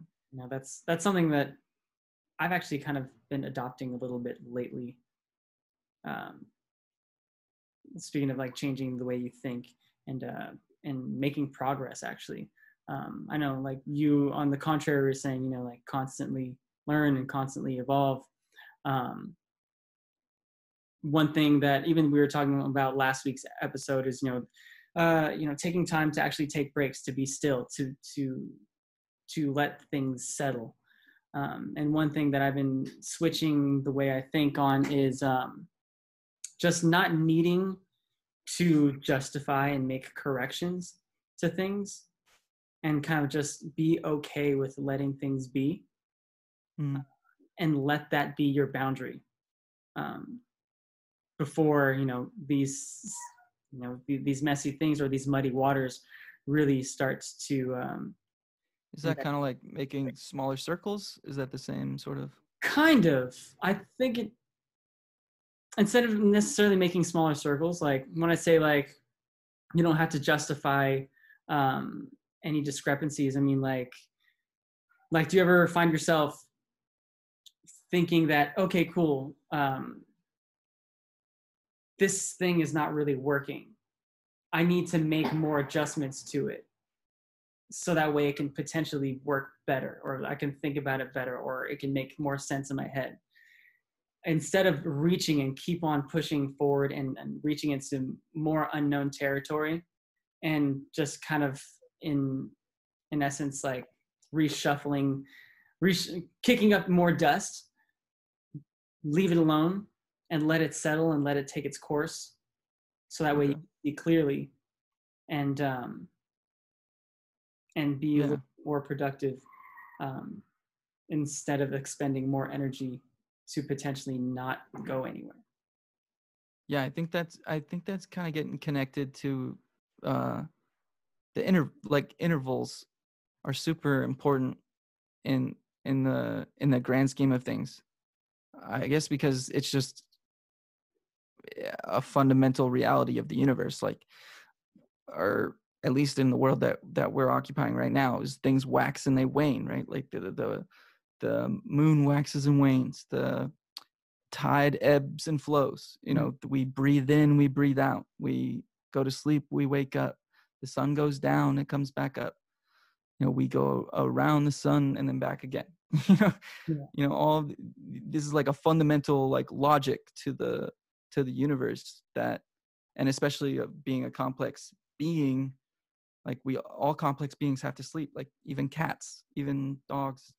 You know, Dear, um and so yeah like i think in this way too like like if you create a system you kind of have to let it take its course before you can say whether or not it's not wor- working or like or like you have to rest your mind even to just come up with the right answer of the next step right.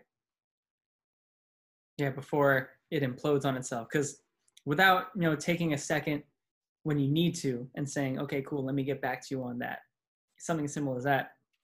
And just reacting, you could make the wrong move just because you didn't take a second to analyze the situation and um and act accordingly. Which did you tell me uh, like an assumption that you had that you challenged recently did I tell you? And yeah Um, no, but I think I think that was kind of what I was leading down towards, like something that I've challenged because I've always been Oh, okay, okay. very much into like, okay, cool, like, hey, if this isn't working, like, let me justify um, my reasoning for this, or let me figure out. Like, I've always been that person that needs to figure out why something's not working, needs to figure out, you know, what's that missing link. I always have had that thing. If I know something is is isn't working, at Yeah, you've always been kind of neurotic about that. yeah like it, it- that's just like my i guess that's just like my my type of curiosity that i have like okay cool why isn't it working why isn't it perfect but i've that's something that i've been recently like um challenging myself to do. It's just like let it be not perfect and understand how to work with life's imperfections. And and let let imperfections arise and let them exist and kind of evolve and challenge your way of thinking of you know working with the obstacles rather than trying to deconstruct the whole obstacle itself because you just in a lot of situations you don't have that control have that control nor do you need it Yeah. No, totally. yeah yeah that's something that uh took 30 years to I know. I know. oh dude we're 30 i know. Ah, I know. I don't even I don't mind being I guess I get upset that like these things that now are so obvious to me are um you know took this long to figure out but but then I have to remember that like geez I'm so lucky that I'm figuring it out now and not you know 50 years 60 years sometimes then just- there's really no time left.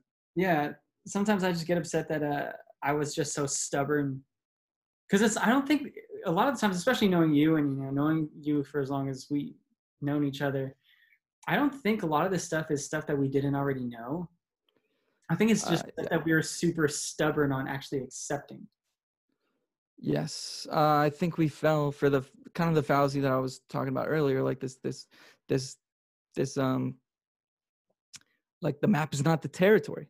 right The map is not the territory, and you can you can have a map, and it could not fuck. It could, you know, it doesn't it, it big picture doesn't need to fall it's a in a line. yeah, it's a lot harder to um stay the course when you're actually in the territory. And yeah so I think a lot of this is like reminding ourselves of these things we kind of already knew. And I think people probably get, you know, also like, I don't think anything that we've said is like really, truly mind blowing. What's mind blowing about it is that now that now we have another 15 years, you know, 30 years of, of experience to look back on and be like, wow, how true is that? like, you know, we only have 15 years or 20 years. It's, it's not as, um, especially you know 20 years because you don't you you know 20 years is a long time but a lot of that time was just figuring out on how to be a human and then you know now the last 10 years we've yeah seen what the world really is you know as far as what we've been able to to see is for what it really is yeah um you're just like that's a way different thing. It's the map the map that we were given you know in school and by our parents and by society and by uh the the books like i mean some preparations were better than others but ultimately the map was not the territory so i've been just figuring it out. Yeah. But had we not been so stubborn we would have figured it out sooner so i think that but also that kind of makes me think like maybe we would have figured it out sooner or accepted it sooner but would it have been as impactful as it, it has been for us if we would have just accepted it without seeing the contrast from you know challenging it and processing it through that route rather than just being like okay cool that's what it is that's i'm going to accept that now. I don't know. I don't know. It, i mean it makes me excited for the future yeah. regardless I'm like okay like i can see that these things are true now so what does my life look like if i can really like yeah. like enact if i can really if we could really enact these things hmm you know embed them into every level of our lives every single day like what kind of life would that look like? I think it'd be pretty a pretty amazing life um and i'm you know i intend to see that through and i i i'm curious Yeah, and all that really makes me super excited, not only to be our age, like you know, like a lot of people shun away from 30, but it's very, it gets me really excited entering this new phase of life, I guess. Um, yeah, I feel great. Yeah. Like I, I could lose 20 pounds, but I feel great. Yeah, I was gonna say, other than you know a couple you know dings and dangs around my body not working as well as they used to, you know, like I feel amazing mentally. Um, you know, as as a person, I feel like I've grown so much, and you know, just uh, a generation before us, like at 30, I mean, even a lot of people in, in our generation as well, like they're you know, I don't want to say bogged down, but they have a, a few more heavier responsibilities. You know, like have kids and things like that, and other people that rely on you to where just things in life that you know make you not your top priority Yeah. if uh, you know if you structure your life a certain way and the At fact that while, we're, yeah. we're the age that we're at we've experienced what we've experienced in order to know what we know and still have the ability to act on it and really build something Like right the ship. yeah like you know even just to steer the ship and kind of take control of that helm in a in a more heightened way.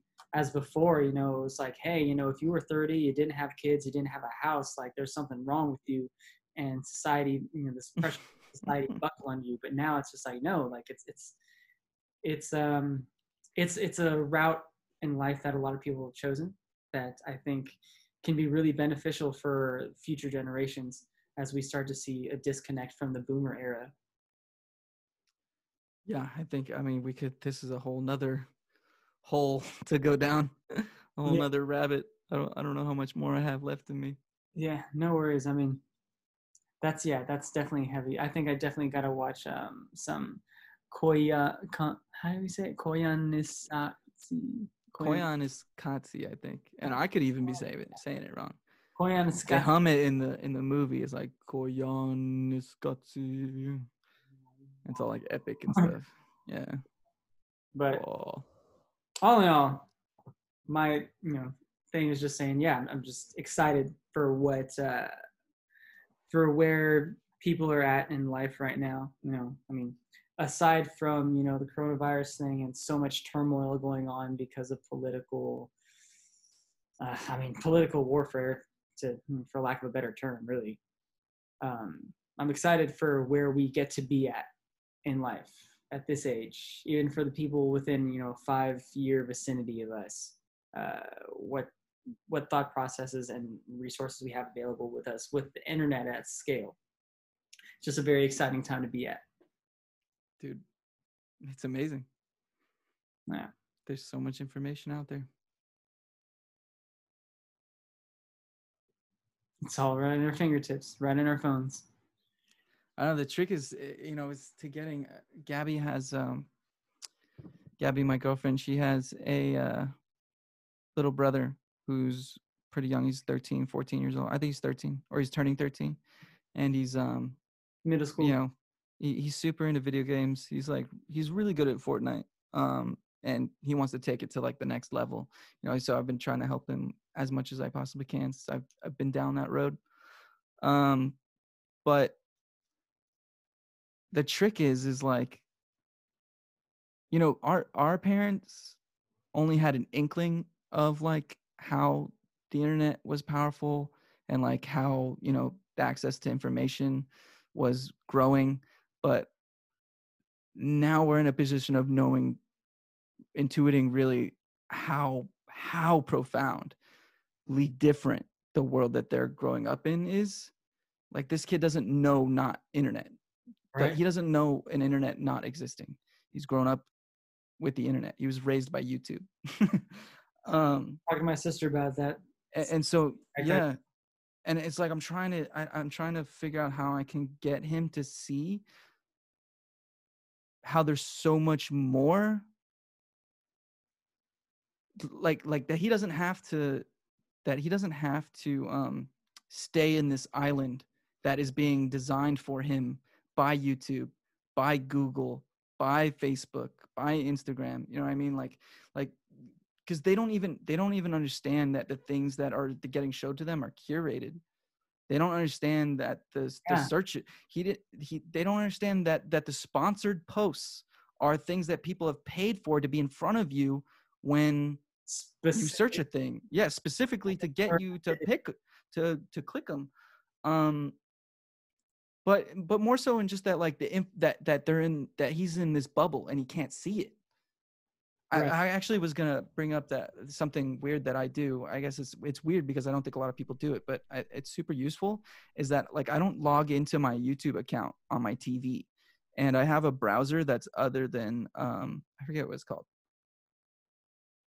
Not important, but like I sometimes I use like Bing Bing and stuff because I'm not logged in, so it doesn't have an a massive data of what it thinks it wants me that I want to see.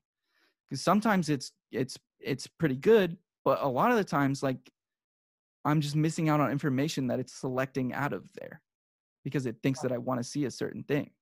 Right. You know so so i'm i'm i'm trying to figure out like how i can best you know like just i think that's the challenge for our generation in imparting knowledge on the next wave of kids is to get them to see like how much more is out there than just the bubble of the internet that's being designed for you.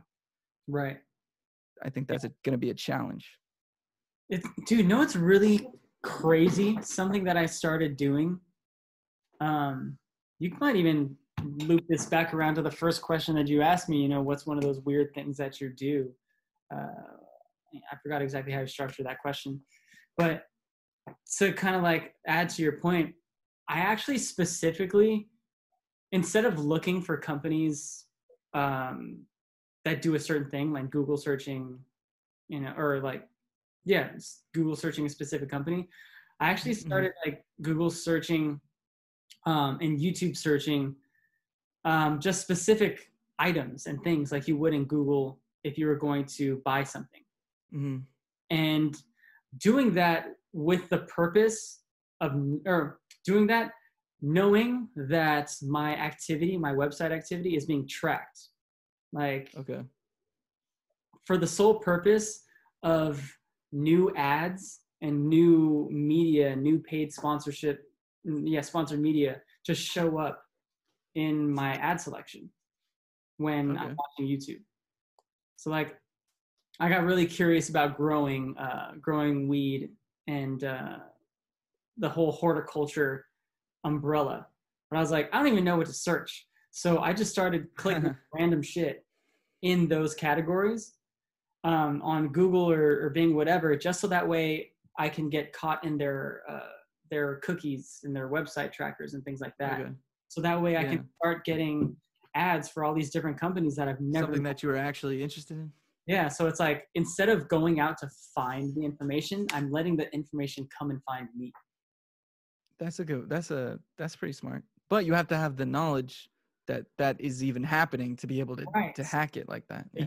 a couple years ago with having limited knowledge of facebook pixels and and you know google analytics and all that stuff and those website crawlers and stuff i would have never thought to do this but because i've been so deeply into it for the past year i'm like let me change the way i search because they're going to search me anyway so let me find this bidder yeah.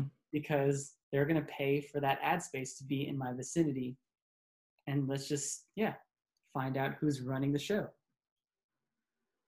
Yeah. There's uh there's so much out there. yeah it's And we see so little of it because and we're then all in our own little like internet bubbles.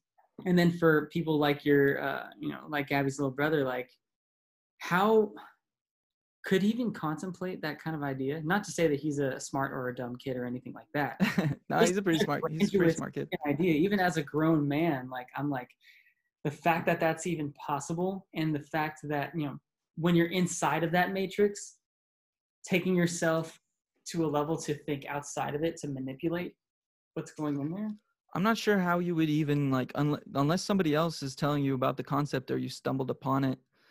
Um, that how would you even know to question that if no one ever told you to question? Because he's literally grown up in the matrix, essentially. like like if you were Like, him like the how only reason, right now like as what 12 13 years old like yeah. you would really No, Right. I, I, I honestly, I think he kind of knows, um, but then the because I think it's kind of intuitive, like because you kind of get the sense that it's there. It's kind of like the the Matrix, like the you know, there's this, like, it, this itch in your mind, right? Yeah. Like this uh scratch in your mind that you can't get out. Yeah. Um, but then I was explaining to him about the sponsored posts, and he was attached to the idea that sponsored meant um, to be like sponsored by, uh, by you know like as a an athlete is sponsored by Yeah. such oh, and such product and stuff like that Sponsored mode of talking about it. yeah. Yeah. And I was like, it's the same word, and that is a correct usage of it, but this is a different usage in that it's a nice way of saying that we paid to be here so that we can, you know, get in front of you. So it's, it's not that it's necessarily a bad thing. They might have the best product, but in this particular case, he had clicked on something on Amazon that was trying to rip him off by adding a superfluous, superfluous $20 HDMI cable that was really like $4 to a monitor that was like $200.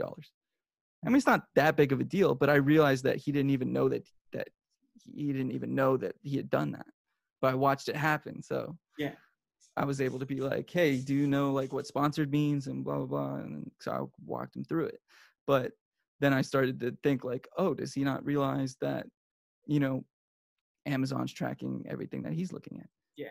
It, it- that YouTube's tracking everything that he's looking at. And it's all based on his previous searches. And how would he know if he, you know, grew up in an internet that always does that and just always seems to find more of this stuff that he likes? you know, Yeah. like how would you know?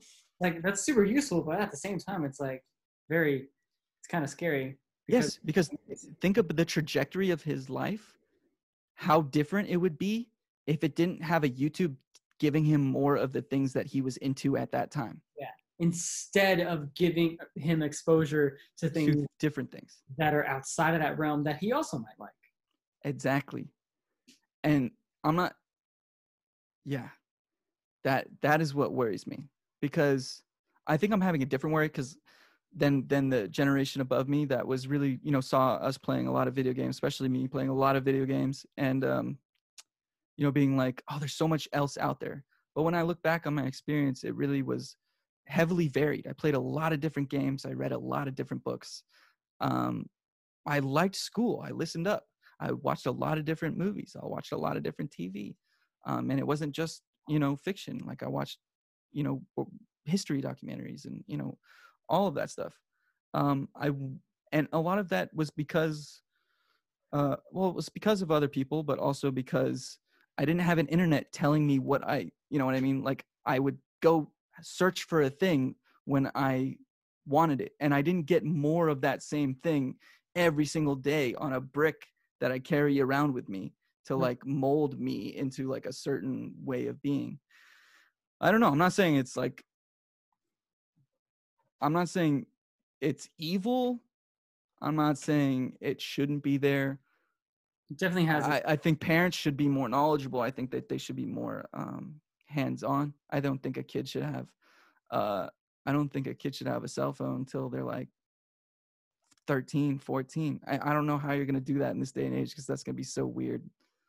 Um, the kid's gonna get made fun of and shit. But like, I honestly think like I think it's more responsibility than having a car. Maybe not more, but different. It's like equal in a different way. I mean, I don't know. Yeah, that those are two things that are completely immeasurable, uh, or at least they're hard to compare. Yeah, But hard to I compare. understand that. Yeah, they they both have a high level of responsibility.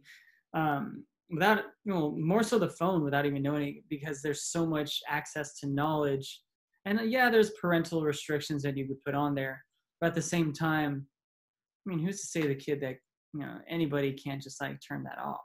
You know, I mean, I'm pretty sure there's guidelines and whatever, but uh, yeah, there's just there's just so much out there that you know kids, you know,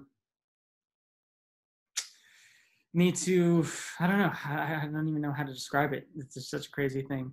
Uh, that's that I feel like kids need to develop certain skills on their own in the analog world, if uh, if you will, before they can really dive into and start deciphering. Um, the in navigating really the digital world and all the all the knowledge that comes with it because of so much information that is so adult and beyond beyond what the comprehension of your average you know 10 11 12 year old.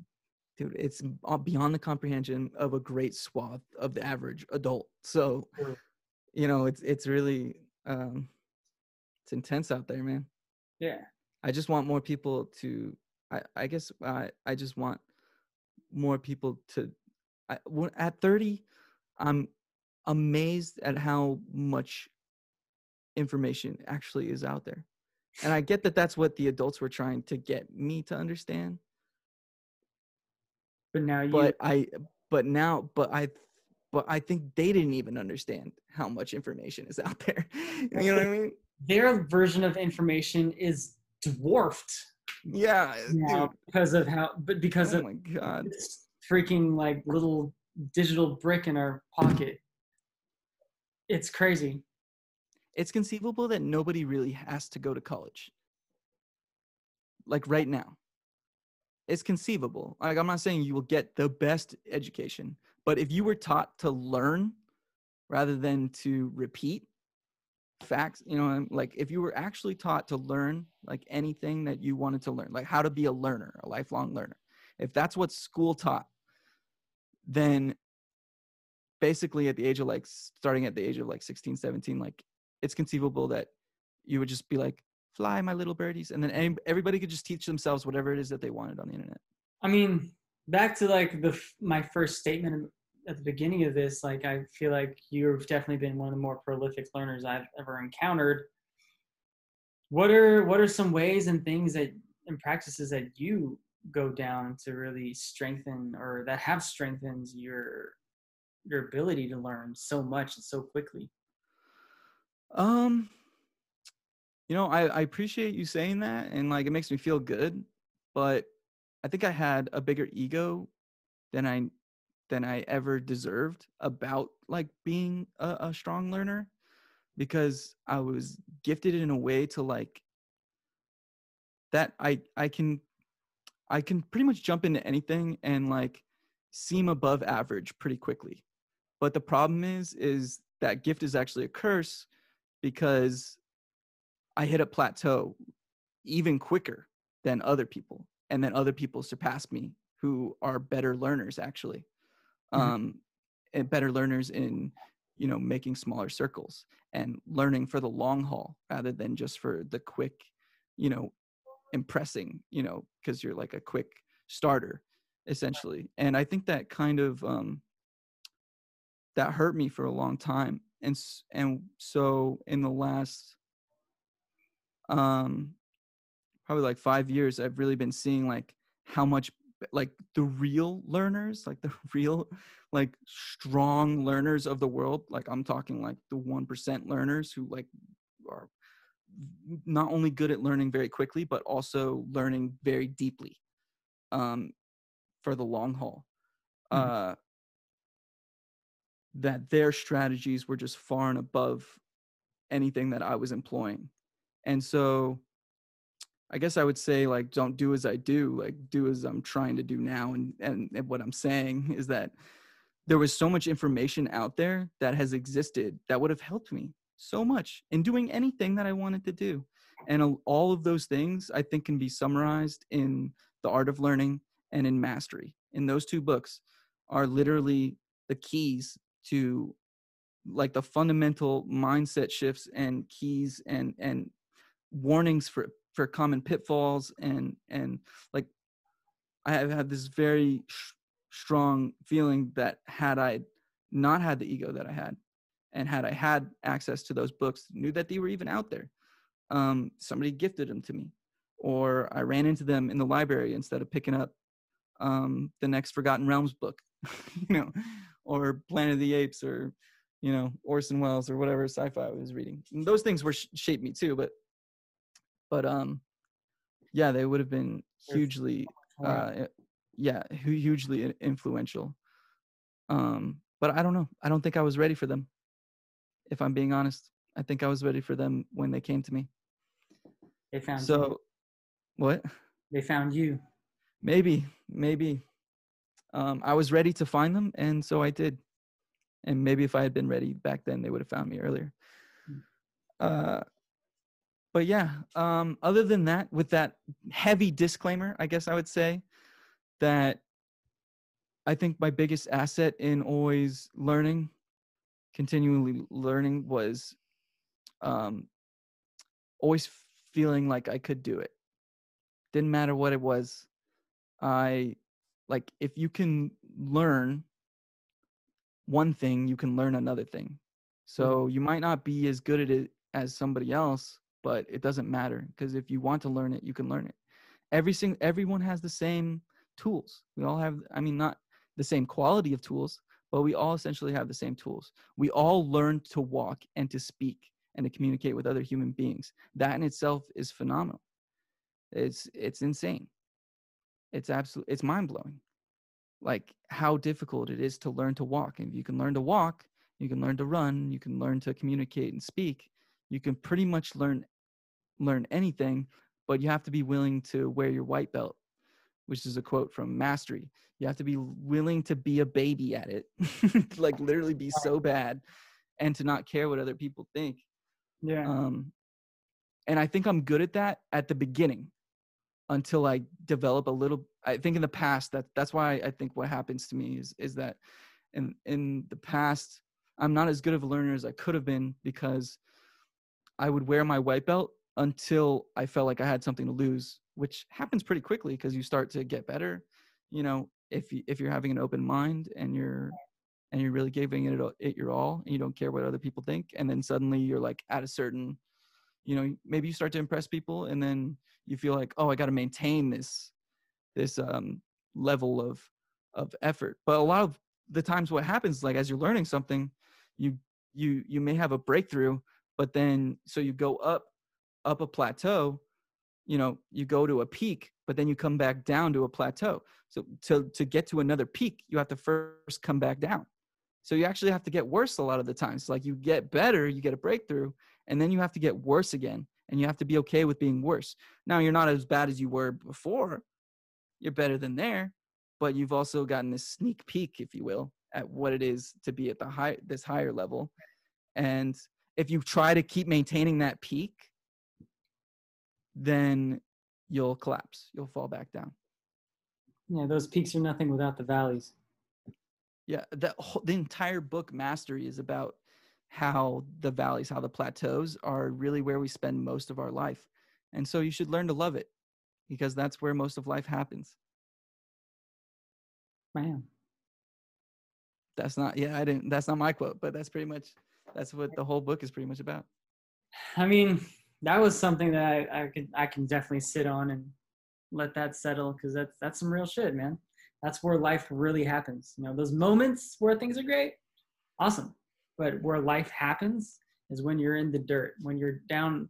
I mean, not every plateau is the dirt, not every plateau is the dumps. When but when you slump back down in order to and and work your way back up to a peak, that's what the life. That's what yeah. That's that's what life is. That's going to define you. And that's what's going to take you to that next level. Every time you get every one of those failures that you have. Every yeah. It's that's why i think earlier you you at your you wrote me uh you know what what's your favorite failure? I couldn't pick one because so many of them i've learned so much from. Every single failure i've ever had yeah. I felt like I was being dragged through the dirt after it, but I've always learned so much and I feel like I've been able to level up because of failure, which almost has at this point in life, I've gotten an addiction to failure. Like Yeah. when when something doesn't work out, low key, yeah, it sucks, and you know you kind of have to settle into whatever disappointment there is, but you also like get to a point where you realize like damn like there's so much growth to be had from this and it's going to catapult me up again and you know eventually i'm going to have to crash down again but whatever you know it's only for the sole purpose of me going even further and higher and higher and higher. In, in whether it be consciousness or even the social ladder whatever the case is but in the art of learning one of the main like things that he kind of beats over the head maybe not beats it over the head um, but uh, a quote that he says pretty or a big key thing that he says is uh, winners winning is not the only thing that winners do. They invest in losing. They invest in losing. So, e- like winners know that it's important to to lose and to lose intentionally, and um, you know, that was really profound for me because, well, especially in like when I was pursuing the fighting games, uh, competing in um, like Street Fighter Five Mhm. and I would watch a lot of these guys who were really good, really strong learners, especially in, in this realm in which you know they, some of them you know had had decades of experience, others were really strong learners and had come from other industries. And what I would see is that exact same tenet being played out is that in tournaments they would win, but I would I would get this misconception that they weren't as good as as like everybody thought they were as their performance like showed because when I would watch their process, I would just watch them screwing up all the time. But then, you know, now what I understand is, oh, that that that was all intentional. Like they were they were they didn't care what everyone was that everyone was looking. You know, they flipped the stream on and then they just invested in losing for hours on end. They, you know, and they they won a lot too, but they tried things and they didn't care if it. Not that they didn't care if it succeeded or failed, but they just took stock if it failed. They Yeah. asked why some of those things would make it into their you know into their tournament play other times you know it wouldn't and then you know i could see that a lot of guys uh like me that have more of a habit of um trying to impress while streaming like not lose as much not take as many risks uh as far as like trying new things and and like um just ignoring the camera so to speak Mhm. uh, actually fell behind. And it's not to say that like we wouldn't eventually get there, but but in our day and age, it's about speed. Stuff changes too fast. Yeah, So- so what uh what are some uh some of the biggest takeaways that you think um, that you'd like people at home to kind of resonate on as we wrap this thing up? Whew, I think, oh man, I feel like we just took him through the wringer. We took me through the wringer. I'm, I'm, I'm dry. I'm bone dry. Yeah, man. No, that was a lot. That's definitely a lot for me to sit on, and a lot of things that are just super enlightening. You know, I, I can definitely can I concur with many of the things you say, and I, I feel like I, I've experienced a lot of them myself in my own ways. So for I me, think, that, oh, great. sorry. Yeah, no. I think the biggest uh, the biggest takeaway is something that I've already said, but I'll, I'll repeat it again because I think it's probably the most important because it's really the undercurrent of everything we've been talking about, and that's that um, it, you should challenge your assumptions, and I don't even mean like big ones. Like I just mean like the little things throughout the day. Those are the big the big ones because they inform everything that you do. Um, and and it can be hard to even know sometimes that you're holding an assumption. Mhm. because that assumption can be 20 years old 30 years old 40 years old. Um, and it could be layered on top of so many things and, and when you challenge it you know if you decide to to get rid of it or break it down you might be collapsing a whole house of cards. Um but you know but the but the thing that i've come to like really understand more and more about um my mind and, and about the human mind is that like that's what it's made for. That is maybe that's what it's designed to do in a way that i i kind of think in that in that way now is that it's designed to design itself. So it should change. It should evolve. You know it, it has evolved to be able to be so adaptive that it can deal with any and all pressures of the physical world you know and the intellectual and the communal and and all the things that go into being a human. Like we've conquered this globe so to speak. We haven't conquered the balance of us in it. That's our next challenge but we've conquered you know the territory in a sense. Um we're certainly the most prolific animal animal on the pro- prolific complex animal on the planet um that we know of. Uh, well on this planet well i guess maybe some Yeah. they're hiding the the the reptiles and the deep sea reptiles or something. Yeah, they're in the. There's Atlantis and the Yeah. in the in the Great Rift or whatever the what's the thing in Aquaman, the like oh, the dude, rift or something, right? The crack in the earth. Where all the crazy like old Atlanteans that got uh disfigured are. Yeah. Um but yeah, that that's pretty much it. I think that's what I want to leave people on. Um, challenge your assumptions. Redesign your redesign something in your mind, in your brain for for the better. There's always a better way. always. Yeah, the way you learned isn't always the only way. Yeah. Proceed with curiosity. I think that's like one of the my favorite quotes that I totally should have mentioned earlier. That straight up is, you know, exactly what you're saying. Proceed with curiosity. Challenge whatever. Live that life. All right, man. I think we're gonna reel that in. It was a Okay. long episode. All right. Yeah, no, it's cool. Yeah, man. No, I really enjoyed it and uh, everything. All straight up just bombs you've been dropping. I know there's we talk about stuff like this all the time, but putting it in a public forum is, is really cool. And uh, I'm I'm excited to see. Uh, what Oops, kind of excuse me. um, well, thanks for having me, dude. of course, it. It's fun talking to you, yeah, as it's, always. it's always a great time. Yeah, and uh, yeah, it's fun. I, I'm stoked that we tried out this new format um, with each other, and hopefully we can do some more things like this in the future. Uh, after you jumped out of a plane with me for my birthday. oh man, I'm so nervous. Yeah, we'll see how far we get. But yeah, no, because that's got to happen, man. You know, you got got to do a big. Mental block that you got to get past and just I gotta challenge that assumption. challenge that assumption, man. All right, there it is. Cheat Day episode 8 with Nick Rice is in the books. Hope you found that episode as insightful as I did, and you got some new reading material along the way as well.